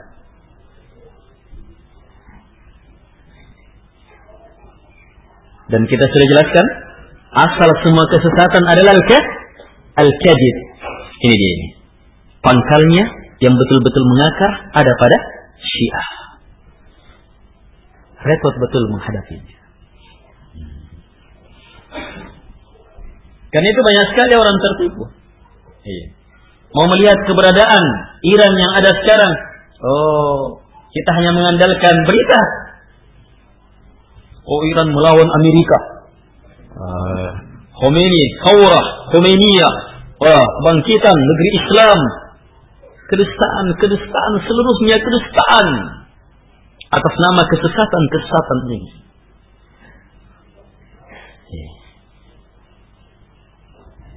Iran ingin apa e, melawan siapa? Orang Yahudi, Israel. Mustahil. Akarnya sama. Justru di Iran, orang Yahudi itu tenang. Ahlus sunnah tidak akan pernah tenang. Dan berapa banyak imam ahli sunnah yang terbunuh di sana. Mereka bersaudara. Sama asalnya. Kedustaannya. Kita sulit. Banyak yang tidak bisa melihat ini. Kemudian pokok yang sangat mendasar, ini al-mahdiyah, al-ghaibiyah. Kita sudah jelaskan. Ini Imam Al-Mun Al-Muntadir. Ini sangat banyak. Coba lihat, coba lihat ikhwah. Hebatnya keyakinan sesat ini. Di awal meninggalnya Al-Hasan Al-Askari, imam yang ke-11, itu sudah keraguan yang sangat mendasar merasuki mereka. Sebab tidak ada imam. Itu patokan mereka. Nanti ada agama ini kalau ada imam. Sementara ini jelas tidak punya anak. Syaitan bisikkan, ada, tersembunyi. Eh, keraguan ini hilang lagi sedikit demi sedikit. Eh, tetapi di waktu itu dalam dalam kitab mereka disebutkan bahwa eh, disebutkan bahwa yang bersembunyi ini karib sangat dekat. Eh, dekat akan muncul. Eh, dengan sebab dia bersembunyi karena takut terhadap musuh-musuh. Sebab masih kecil, bagaimana kalau terbunuh? Siapa melanjutkan keimaman? Eh, kata mereka dekat, sementara sudah berapa ratus tahun ini. Bahkan seribu, ribuan tahun. Belum muncul-muncul. Coba lihat, yang saya ingin memperjelas, bagaimana hebatnya mereka dalam menutup keraguan yang sangat mendasar ini. Jelas sekali orang ragu. Siapa yang memahami ini pasti ragu. Tapi hebatnya mereka menutup akalnya manusia itu. Inilah kengerian kelompok Syiah. Iya. Jawab sendiri. Eh, ini berapa ratus tahun? Bisa bertahan sampai sekarang. Eh, dan di zamannya Khomeini itu yang menyebabkan Khomeini merubah perkara ini sedikit bukan karena kurang berhasil mereka meyakinkan keyakinan ini. Tidak. Tapi Khomeini ingin berkuasa lebih. Ingin mempunyai kedudukan seperti imam ini. Ya dibuatlah aturan dia menjadi dia menjadi dia menjadi. Karena itu yeah. Khomeini dalam kitab-kitabnya bukan hanya meyakini ini saya langsung hubungkan pembahasan dengan zaman sekarang. Khomeini dalam kitab-kitabnya Al-Hukumah Islamiyah beberapa kitab-kitab lainnya bahkan ada kitabnya dia yang berhubungan dengan langsung berhubungan dengan pendalaman hati la ilaha illallah. Iya sufia yang betul-betul gulu wihdatul wujud ittihadiyah ada dan dia yakini kemudian dia bahkan menyatakan dalam al-hukumah Islamiyah ini mengatakan bahwa imam mereka mempunyai kedudukan di atas para nabi. Mempunyai keistimewaan yang tidak dimiliki oleh nabi dan rasul. Ini Khomeini. Yang ungkap keyakinan ini. Yang ada dalam kitab-kitab induk mereka. Jadi hubungan terdahulu dengan secara yang sangat kuat. Erat luar biasa. Bahkan berkembang secara hebat luar biasa. Lihat takiyah. Eh, ini takiyah ini, Khomeini punya pembahasan tersendiri. Menguatkan takiyah ini, membela takiyah ini. Hmm. Kemudian akidah raja'ah. Kita sudah jelaskan tadi, perkara yang mengkhususkan mereka raja'ah. Apa tadi raja'ah? Keyakinan? Keyakinan bahwa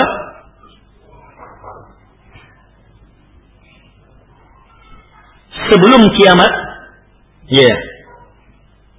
Raja'ah kembalinya manusia kepada kehidupan dunia. Dan yang kembali itu satu, imam-imam mereka. Yang kedua,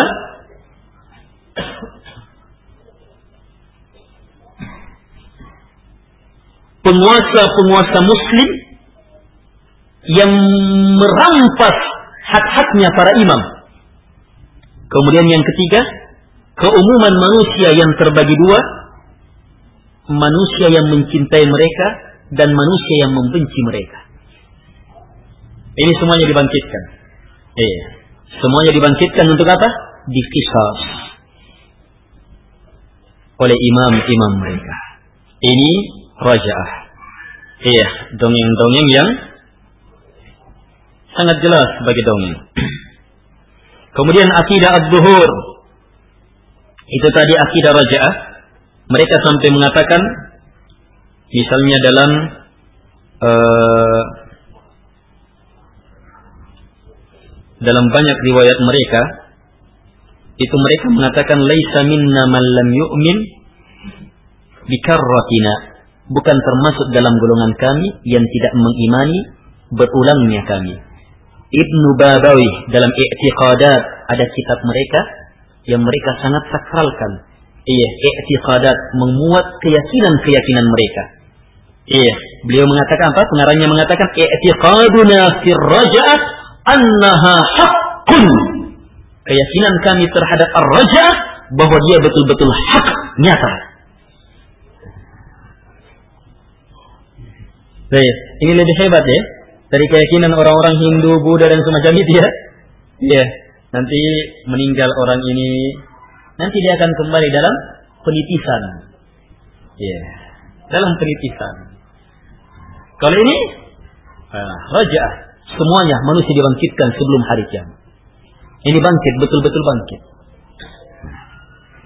Selanjutnya, keyakinan yang khusus hanya mereka memiliki abduhur. Ini selain raja. Abduhur selain raja. Kita sudah ungkap juga. Itu apa? Nampaknya apa? Kemampuan imam untuk menampakkan di diri. Dan di sini syaitan dari kalangan jin sangat pandai bermain. Iya. Dia datang dalam bentuk imamnya. Iya, disaksikan. Oh, kalau sudah disaksikan, weh, tambah yakin. Banyak riwayatnya. Iya. Dari sini juga periwayatan. Mereka punya jalur sanad, tidak perlu jalur sanad. Mereka bisa bertemu seenaknya dengan imam-imam ini dengan bapak-bapaknya dengan Rasulullah SAW. Tidak perlu jalur sanad. Sebab mereka meyakini abduhur ini kemampuan imam dengan sekehendak hati mereka untuk kembali dalam kehidupan dunia. La ilaha illallah. Ini perkara yang sangat luar biasa menyejukkan. Pernah dengar kisahnya bapaknya Jabir bin Abdullah. Abdullah bin Amr bin Haram radhiyallahu anhu. Bapaknya Jabir terbunuh kesalahan. Eh, kaum muslimin mengira musuh terbunuh dalam peperangan itu, tapi tetap teranggap sebagai syahid. Jabir radhiyallahu anhu sedih Akhirnya Nabi hibur huyurannya, kata Nabi SAW singkatnya, ingin saya beritahu kepada engkau apa yang Allah katakan kepada bapakmu. Jadi Allah berbicara kepada bapaknya Jabir. Jadi kalau kita ditanya siapa manusia yang Allah bicarai selain Nabi dan Rasul sebelum hari akhirat. Siapa? Bapak Jabir Abdullah. Allah sudah berbicara padanya sebelum hari akhirat. Nabi sebutkan. Bagaimana bicaranya Allah? Allah katakan, minta. Disuruh meminta sebagai tambahan kenikmatan yang sudah mereka rasakan. Yes. Sebagai syuhada. Sebab syuhada ini apa? Ruh-ruh mereka seperti ya berada dalam burung-burung yang bisa masuk ke dalam surga Allah Subhanahu wa taala. Kenikmatan yang sangat luar biasa. Suruh meminta. Apa yang dia minta bapaknya Jabir? Minta supaya dihidupkan dalam kehidupan dunia untuk kemudian meninggal sebagaimana dia meninggal sebagai syahid. Karena nikmatnya meninggal sebagai syahid. Ini Allah yang suruh. Iya. Dan setelah meminta, Allah Subhanahu wa taala tidak penuhi permintaannya. Sebab keluar dari ketentuan ketentuan mustahil. Ada manusia sudah masuk sudah di alam barzah, keluar lagi.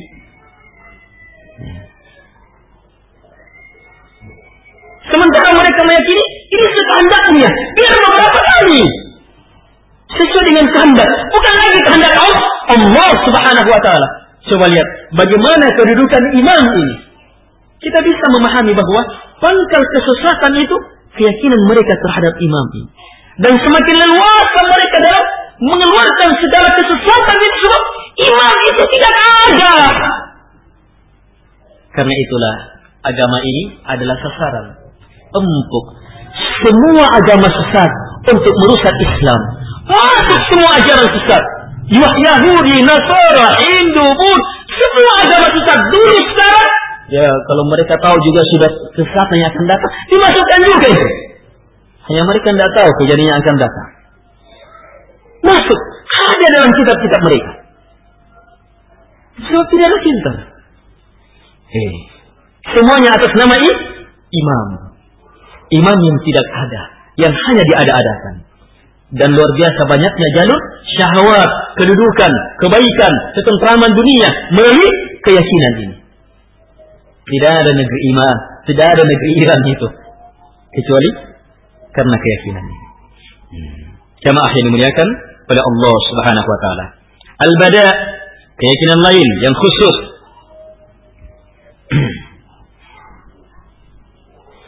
sampai-sampai mereka mengatakan dalam meyakini keyakinan ini tidak pernah Allah disembah dengan sesuatu yang lebih hebat seperti al-bada keyakinan al-bada ini.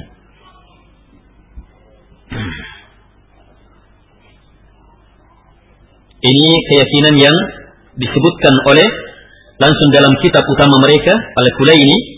Iya. Dalam Al-Kafi. Sampai-sampai mereka membuat banyak bab tentang Al-Bada ini dalam kitab kitab mereka. Dalam Biharul Anwar juga banyak hadis tentang ini. Iya. Baik, al-bada yang mereka maksudkan bada asalnya bermakna nampak. Iya. Bahara. Sesuatu yang nampak setelah sebelumnya kabur. Iya.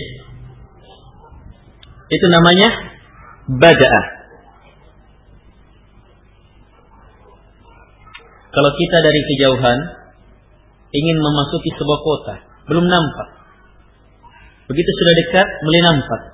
Gitu jelas? Iya, itu badak. Nampak bagi kita. Setelah sebelumnya kita betul-betul tidak me tidak mengetahuinya, tidak nampak. Itu dalam pandangan, dalam pendapat juga demikian. Badaah. Iya. Iya. Muncul dalam pikiran saya. Sekarang saya badaah untuk saya, bada'atu untuk saya, itu artinya bada'atu saya sekarang berpendapat dalam pendapat itu. Itu artinya sebelumnya saya belum pahami pendapat ini. Iya. Yeah. Tapi sekarang pun muncul. Ini penggunaan makna iya pada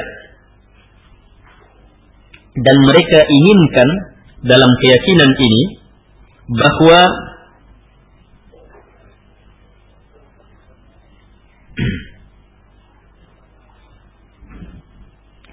Allah Subhanahu wa taala itu mempunyai sifat bada. Disandarkan kepada Allah.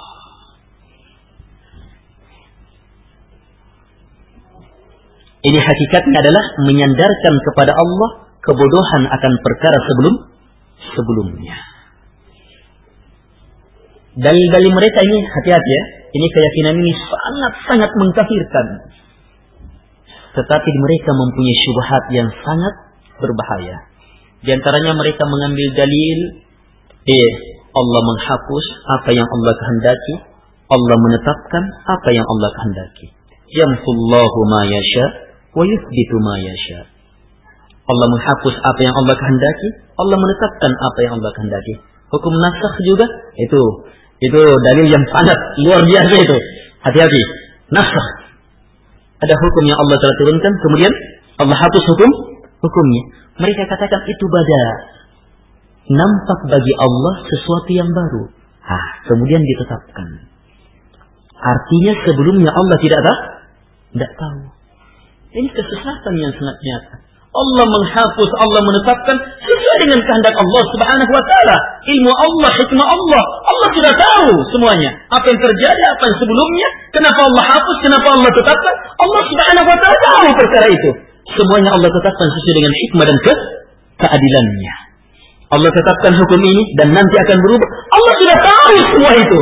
Dan Allah jadikan proses perubahan hukum ini sesuai dengan kehendak Allah Subhanahu wa taala yang kembali padanya hikmah dan keadilan Allah Subhanahu wa taala. Ini al-bada.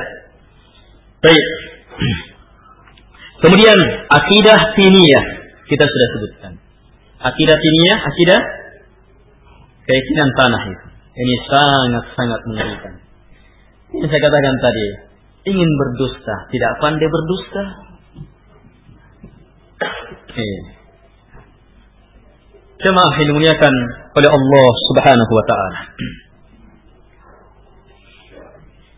Kemudian yang terakhir, iya, Syiah yang ada sekarang itu pertama mereka sangat membenarkan dan terikat terhadap masdar talaki mereka yang empat dan yang empat selanjutnya.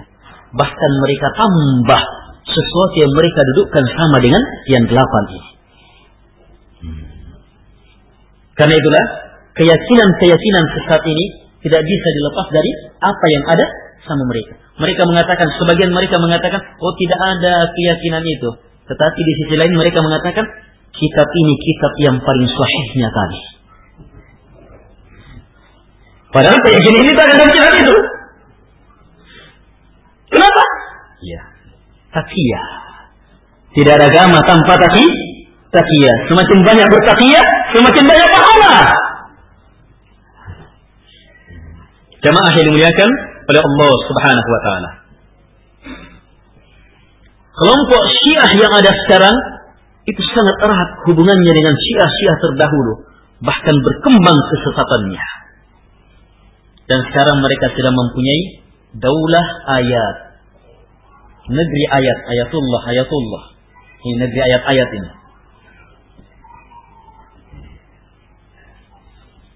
Negeri ini jamaah? Iya. Hasil rancangan syaitan, jin dan manusia. Di antara pemimpin yang terbesar Khomeini. Ini sangat menjijikkan makar-makarnya. Keyakinan-keyakinan Khomeini dalam kitab-kitabnya sangat jelas. Iya. Kesesatan-kesesatannya, bagaimana pembenaran dia terhadap kitab-kitabnya sangat jelas. Bahkan dia tambah yang tadi saya sudah sebutkan. Khomeini melihat ada kesempatan besar melalui iya, kemenangan dia ini iya, untuk mengganti kedudukan Imam Al-Muntadir. Sebab dalam akidah mereka yang ada sekarang, ibarat Imam Al-Muntadir punya apa? Oh, punya kedudukan yang sangat hebat. Bisa ini, bisa ini, bisa ini, bisa ini. Yang lainnya tidak boleh. Pengganti itu hanya ditetapkan dalam batas-batas tertentu. Iya. Tapi ya minimal hartanya sudah masuk semua. Sama si pengganti. Iya. Tetapi batas-batas dalam apakah sudah pantas berjihad atau tidak? Tidak boleh. Kecuali setelah imam datang. Apakah sudah pantas kita menyerang atau tidak? Tidak boleh. Kecuali setelah imam yang mengizinkan. Ini dinanti terus. Makanya mereka harapkan betul penantian yang sangat hebat. Sampai-sampai penantian ini memberikan pengaruh yang hebat dalam syiar-syiar mereka. Syahadat mereka ada tambahan ini. Imam. Azan mereka ada tambahan doa. Supaya imam disegerakan. Iya. Sering-sering mereka membuat ini. Bahkan sholat, walaupun tidak sholat Jumat, dalam menanti di lubang itu. Padahal apa susahnya masuk saja ke lubang itu? Ya sehari di situ ada atau tidak? Hanya ini lubang yang terjaga. Iya.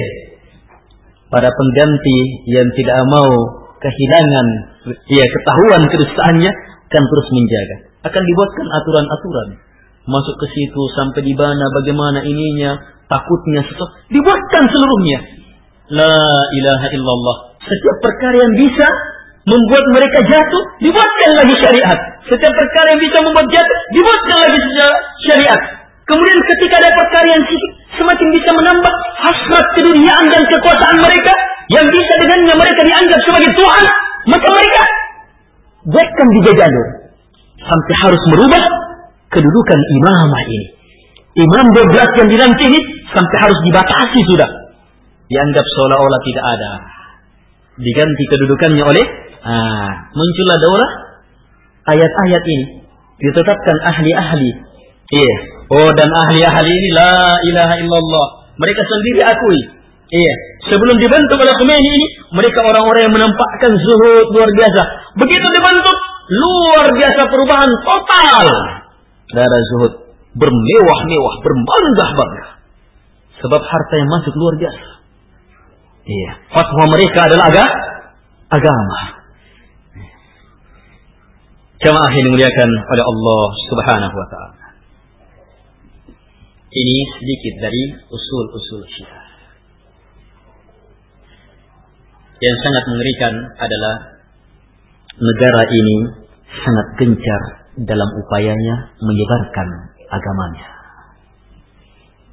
Ini, pengkaburan fakta sangat luar biasa mereka upayakan. Yang terakhir ini perkembangan kita tidak tahu lagi berapa pelajar S1, S2, bahkan lebih dari itu. Berapa pegawai, berapa aparat, berapa orang pemerintahan, pemuda-pemudi yang disiapkan sarana belajar gratis, mau mengambil gelar gratis, dengan bayaran gratis, bahkan dengan ya ada gratis yang ini kamu ah juga. mereka jerat manusia dengan cara-cara seperti itu. Eh, mereka tahu Siapa yang punya agama sedikit? Sebab apa? Mereka punya takiyah. Ini penggunaan takiyah. Kalau orang ketemu dengan orang Syiah yang betul-betul sesat, kalau mereka sudah gunakan takiyah, kita akan melihatnya seperti sunni yang betul-betul hebat sunnahnya.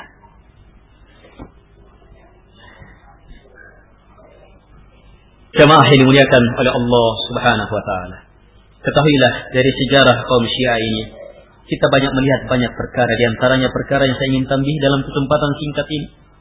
Eh, ada syaitan dari kalangan jin dan manusia yang terus berusaha atas nama agama yang benar. Yes, atas kebaikan dan kebaikan untuk menyesatkan manusia. Di kalangan dan di tubuh ahlus sunnah, jangan harap akan lepas dari perkara itu. Jangan harap orang-orang Syiah tidak akan masuk ke dalam tubuh Ahlus Sunnah wal Jamaah. Mustahil kalau tidak.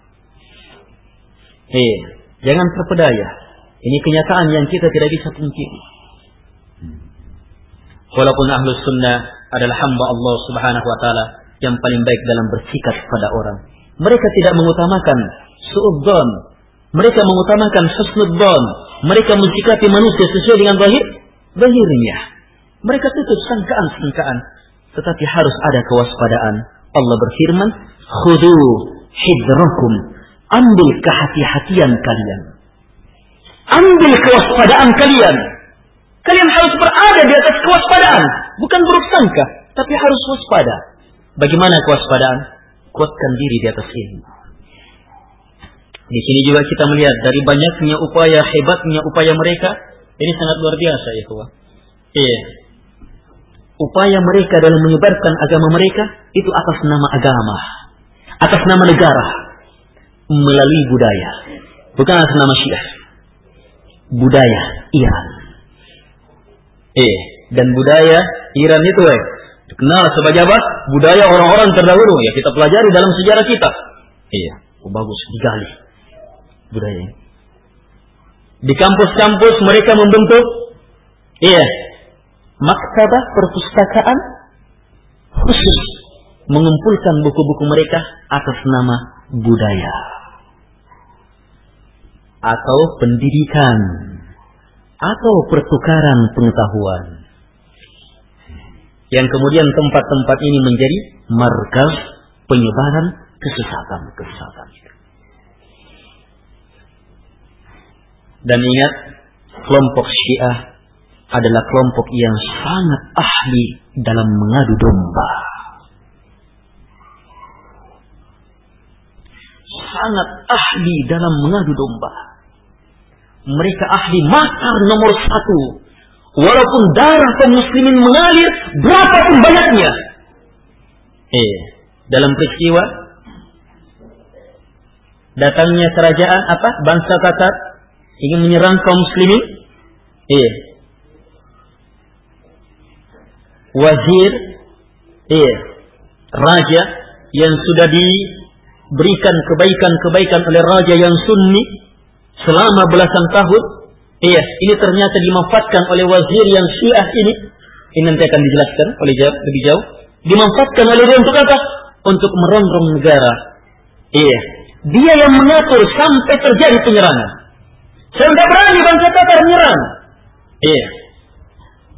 Gimana caranya? Dia sebagai wazir. Berpuluh tahun. Eh, belasan tahun. Jumlah pasukan yang awalnya ratusan ribu. Dia potong gajinya, dia kurangi, dia hilangkan namanya.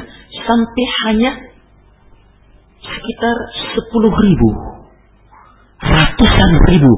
Sampai hanya sekitar sepuluh ribu. Setelah ini sudah siap? Iya. Yeah. Dia kirim surat. Datang menyerang.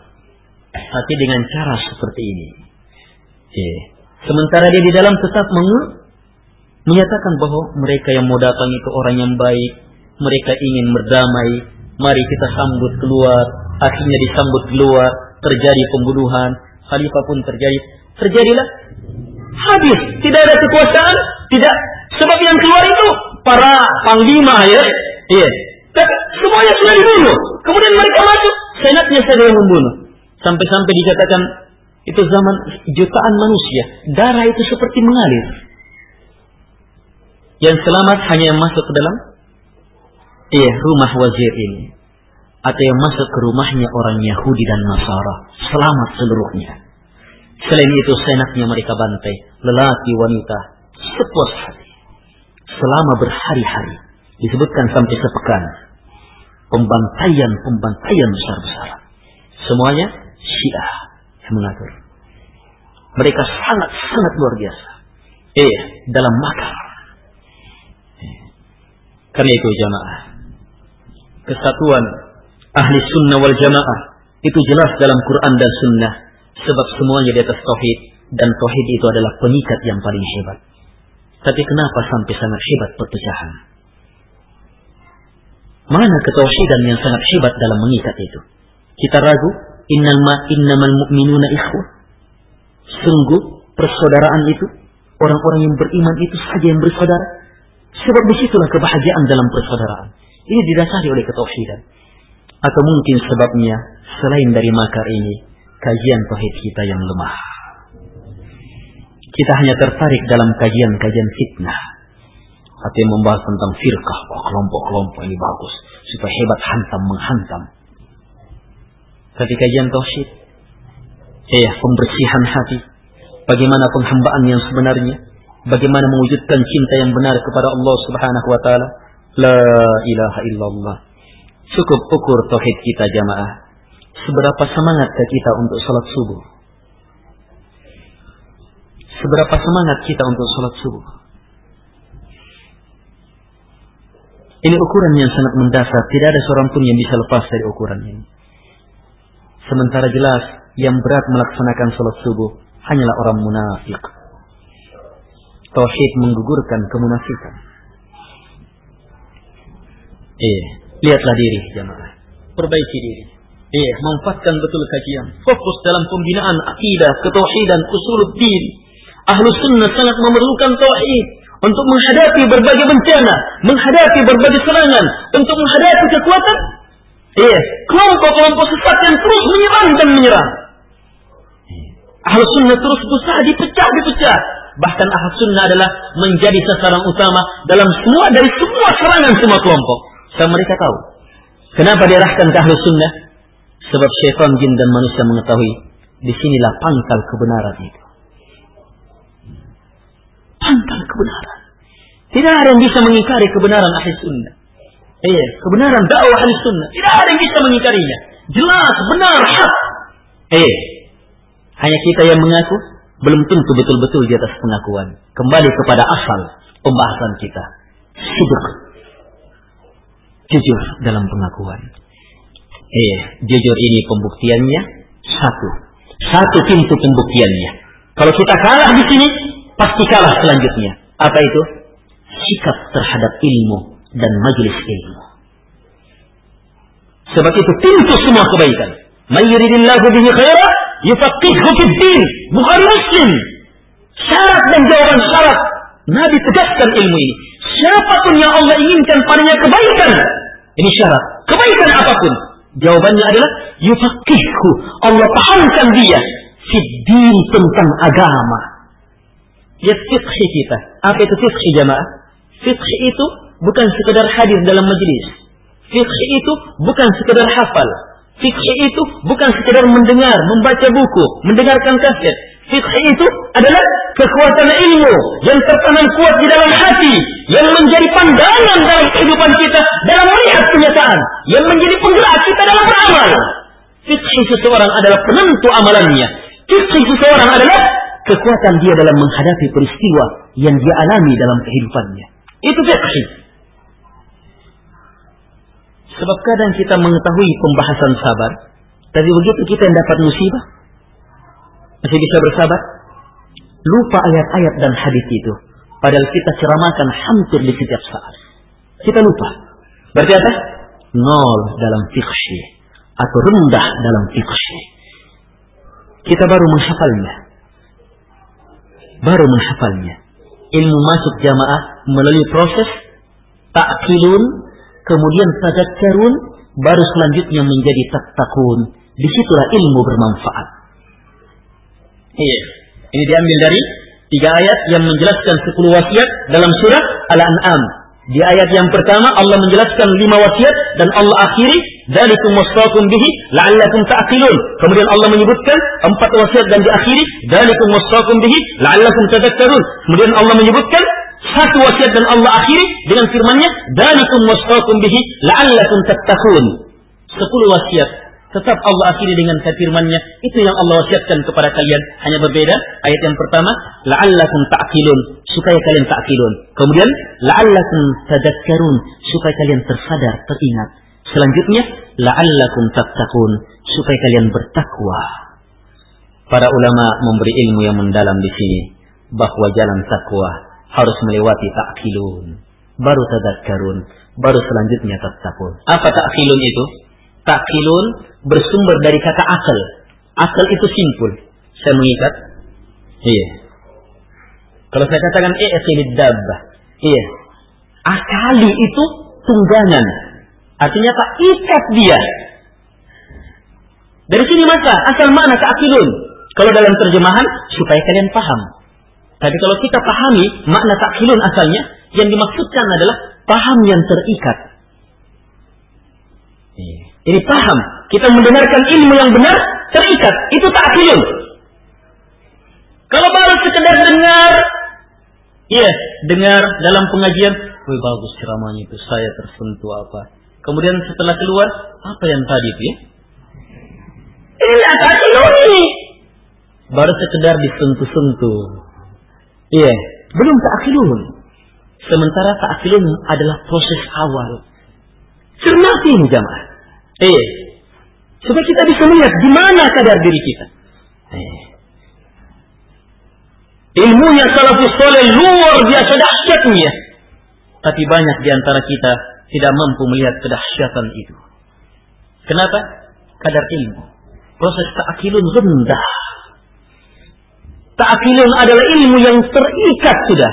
Dari sinilah lahir proses tadakkarun ilmu yang tertanam terikat ini menjadi pengingat-pengingat. Sebab di antara orang yang memahami ilmu, ketika diingatkan, tidak semuanya langsung sadar kan? Ini diproses lagi supaya ilmu itu menjadi pengingat dia, pengingat dia. Kalau sudah mampu menjadi pengingat, pengingat menyadarkan dia, di sanalah lahir takwa, la'allakum tattaqun, supaya kalian bertakwa. Takwalah penyelamat dari neraka. Takwalah yang menyelamatkan kita dari neraka. Ilmu itu betul-betul menjadi benteng penyelamat. Ini memerlukan usaha dari semua pihak, kerjasama, ta'awun, keikhlasan dalam ta'awun, doa kepada Allah Subhanahu wa taala, kesungguhan dan kesabaran kita untuk kebaikan kita, keluarga kita, masyarakat kita, kaum muslimin di seluruh di Indonesia, bahkan umat manusia Eh, dakwah al-sunnah adalah dakwah penuh rahmah yang diinginkan dari apa yang mereka pelajari supaya mereka merasakan nikmatnya indahnya Islam ini penuh rahmah kemudian mereka inginkan supaya manusia yang lain pun merasakan nikmat indahnya, hebatnya rahmah dalam Islam ini. Ini diinginkan. Eh, dan ini betul-betul memerlukan usaha besar, usaha besar. Kalau kita sibuk, iya, hanya membantah satu dengan yang lainnya. Iya, jangankan bagaimana mewujudkan usaha ini, bagaimana memahami tauhid saja kita kacau. Tidak semua ustadz itu pernah menyelesaikan pembahasan kitab tauhid dalam kajiannya. Kalaupun sudah pernah, tidak pernah, belum belum tidak pernah, tidak semuanya menyelesaikannya membaca Fathul Majidnya. Kalau sudah pernah selesai, berapa kali? Sementara syekh-syekh yang ada itu kadang mereka dalam membahas Fathul Majid selesai dibahas lagi sampai berulang, berulang, berulang, berulang-ulang. Setiap mereka ulangi dapat ilmu lagi. Ini dalam rangka apa? Menanamkan tauhid. Di antara ustaz betul-betul tidak paham kaskus syubhat. Kaskus syubhat. Ini ilmu tentang syubhat orang-orang musyrik. Ini ilmu dasar ini. Eh, tetapi luar biasa dalamnya. Saya dengar sendiri, masa tidak paham ini. Dan ini benar kitab yang berat. Iya, saya sendiri nanti paham-paham sedikit. Iya, itu setelah mengajarkannya selesai beberapa kali.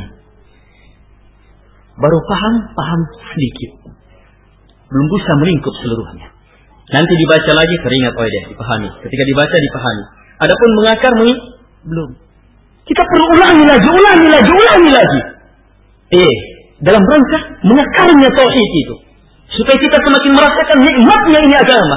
Tauhid adalah segalanya dalam kehidupan kita. Ini yang terutama dalam dakwah kita. Kadang di antara kita menyampaikan dakwah tauhid, tetapi tidak membekas bagi orang. Padahal ayat dan hadisnya sama. Kenapa tidak membekas? Sebab pendorong penyampaian ayat dan hadis itu kurang dilandasi oleh kekuatan tauhid. Kurang dilandasi oleh kekuatan tauhid. Kurang dilandasi oleh kekuatan keikhlasan. Di antara kita ada yang menyampaikan pembahasan tauhid sebab apa? Mau menghantam. Bukan ingin memahamkan masyarakat tentang indahnya keikhlasan. Saya, ini musuhnya ini pelaku syirik. Hantam nanti. Dia sampaikan ayat-ayat, tapi maksudnya apa?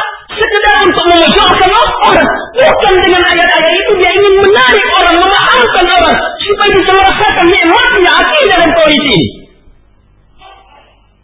Jemaah dimuliakan oleh Allah Subhanahu wa taala. Kenapa bisa seperti ini? Banyak di antara kita jamaah menyepelekan tauhid. Kita menuduh jamaah tablik ini dan semacam itu menyepelekan tauhid.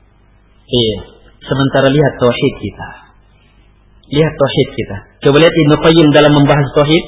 Satu satu pembahasan.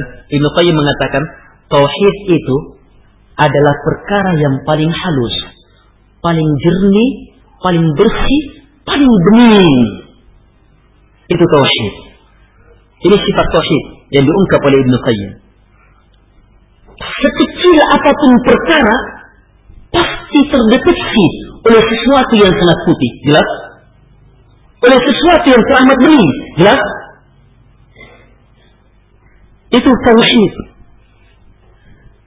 Karena itulah orang yang bertauhid Orang yang bertauhid lahza pandangan sesaat padahal termaafkan kan pasti berpengaruh dalam tauhid.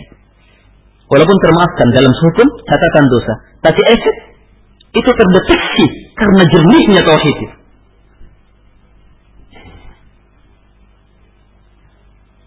Karena jernihnya tauhid. Ucapan satu kalimat yang salah pasti mempengaruhi tauhid. Dan orang yang mempunyai kekuatan tauhid yang besar, hebat, yang mampu mendeteksi, begitu terdeteksi, segera dihapus. Tapi kalau kita menyepelekannya, membiarkannya, terlalai dengan keindahan dan kehebatan tauhid kita, ada yang seperti itu. Sudah punya kekuatan hebat dalam mendeteksi, melihat. Tetapi apa? Tidak punya kekuatan untuk menghilangkan. Akhirnya setitik debu bertambah bertambah, kemudian mengakar, sulit sudah dihilangkan. Jamaah yang dimuliakan oleh Allah Subhanahu wa taala. Mari ahli sunnah wal jamaah kaum muslimin iya, bangkit. Terhadap serangan-serangan yang diarahkan kepada mereka. Dengan fokus betul-betul mempelajari agamanya, jujur dalam mempelajari agamanya, kembali kepada Quran dan Sunnah, di atas paham salafus soleh, kembalikan kepada diri sebelum orang lain, dan di sanalah seseorang akan mampu melihat orang lain dengan cara yang benar, sebab dia mempunyai pengalaman dalam melihat dirinya. Siapa pun di antara kita jamaah, di saat kita mengenal dakwah, kita mengenalnya dengan apa? Beransur-ansur kan? Awal kita mendengar, baik, gak bagus, gak bagus. Kemudian nanti oh iya bagus. Iya. Kita menerima dakwah melalui proses. Kenapa pada saat kita menerima dakwah sudah kita tidak terapkan untuk orang lain juga supaya orang lain berproses juga untuk bisa menerima, menerima kebenaran ini. Kenapa harus terburu-buru untuk orang lain sementara kita tidak mau menerapkannya untuk diri kita? Kita mengundur dan mengundur. Adillah jamaah. Jamaah yang dimuliakan oleh Allah Subhanahu wa taala. Ini beberapa hal yang berhubungan dengan pembahasan ini dan semoga hal ini ada manfaatnya. Jadi dan kurangnya mohon dimaafkan. Ini satu pertanyaan, saya minta satu saja nih. Apa Ustaz, ada yang ingin Anda tanyakan, apakah imam yang kelima hingga yang ke sebelas yang merupakan anggapan mereka sebagai imam tersebut termasuk bagian dari dari mereka atau dari ahli sunnah? Keumuman imam ini, iya, adalah imam-imam kaum muslimin. Di antara mereka, ada yang belakangan, iya, di antara mereka bukan imam kaum muslimin, sebab tidak dikenal sebagai ulama, tetapi tetap masih dikenal sebagai orang yang baik. Iya. Syiah Rafidah itu mengikut saja, mengakuinya. Dan mereka membuat kelompok. Satu orang imam begini. Apakah mereka mampu? Ya seperti riwayat bagaimana marahnya Ja'far kepada mereka. Apakah ini bermanfaat dalam meredam? Iya. Gejolak Syiah yang sudah mengakar, yang sudah mempunyai kelompok-kelompok. Tidak bisa. Palingan mereka mengatakan kemarahan imam itu adalah rahmat bagi saya. Terus berkembang, berkembang. Ah, apalagi sampai imam yang 12. Sudah. Tidak ada lagi bisa muncul. Siapa imam 12 memang tidak ada. Syaitan dan manusia sudah yang bermain. La ilaha illallah. Jemaah dimuliakan oleh Allah Subhanahu wa taala. Di antara mereka seperti Ali bin Abi Thalib radhiyallahu anhu. Imam ahli sunnah wal jamaah. Syiahnya Ali, penggunaan kata syiah yang pertama, itu adalah ahli sunnah wal jamaah. Iya. Kata Al-Khatib, Muhyiddin Al-Khatib, iya. Syiah Ali, yang pertama istilah syiah itu, karena melihat penggunaan kata syiah sudah mengarah kepada orang yang menganggap Ali lebih utama daripada Abu Bakar dan Umar, mereka pun tidak mau menganggap dirinya sebagai Syiah. Mereka pun merubah dirinya dengan nama Ahlu Sunnah wal Jamaah. Ini ini penggunaan kata Syiah yang pertama hakikatnya adalah Ahlu Sunnah wal Jamaah. Jadi yang betul-betul Syiahnya Ali adalah Ahlu Sunnah wal Jamaah. Yang betul-betul orang yang mencintai ahli baitnya Nabi adalah ahli sunnah wal jamaah yang betul-betul memuliakan mereka sesuai dengan kedudukan mereka adalah ahli sunnah wal jamaah. Dan keumuman imam ini adalah ahli sunnah wal jamaah. Sebagiannya mereka memang ada yang terakhir itu itu tidak dikenal sebagai orang yang berilmu. Iya.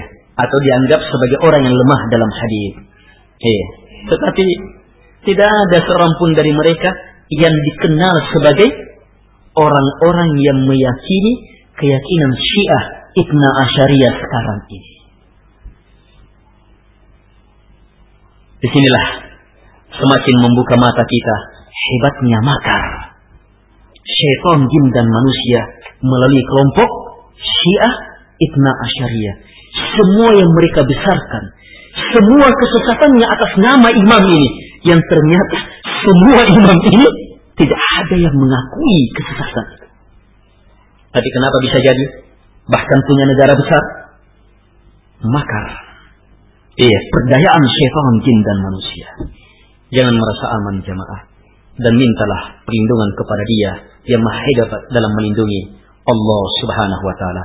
Perbanyak doa, ya muqallibal qulub, tsabbit qalbi ala dini. Wahai membolak-balikkan hati, kokohkan hatiku di atas agamamu. Bagaimanapun upaya kita, hati tetap hanya di tangan Allah. Kalau Allah sudah mengokohkannya, siapa pun yang berusaha mengguncangnya, pasti akan semakin kokoh. Semoga hal ini ada manfaatnya. Urian dari usul-usul ini akan dijelaskan oleh al-asadidah yang lainnya. Habibahumullah Ta'ala. Dan saya minta maaf kalau ada hal-hal yang kurang berkenan. Manusia tidak lepas dari kesalahan. Dan apa pun yang baik benar dari saya, dari Al-Quran dan Sunnah, itu bukan dari saya. Semata karena kebaikan dari Allah Subhanahu wa taala, kita bisa memahami perkara itu. Bersyukurlah hanya kepada Allah dan maafkan kalau ada kekeliruan yang ada pada kami. Sekian subhanakallahumma bihamdik asyhadu an la ilaha illa anta astaghfiruka wa atubu ilaik. Sallallahu alaihi Muhammad wa alihi wa sahbihi wa sallam katsiran katsiran.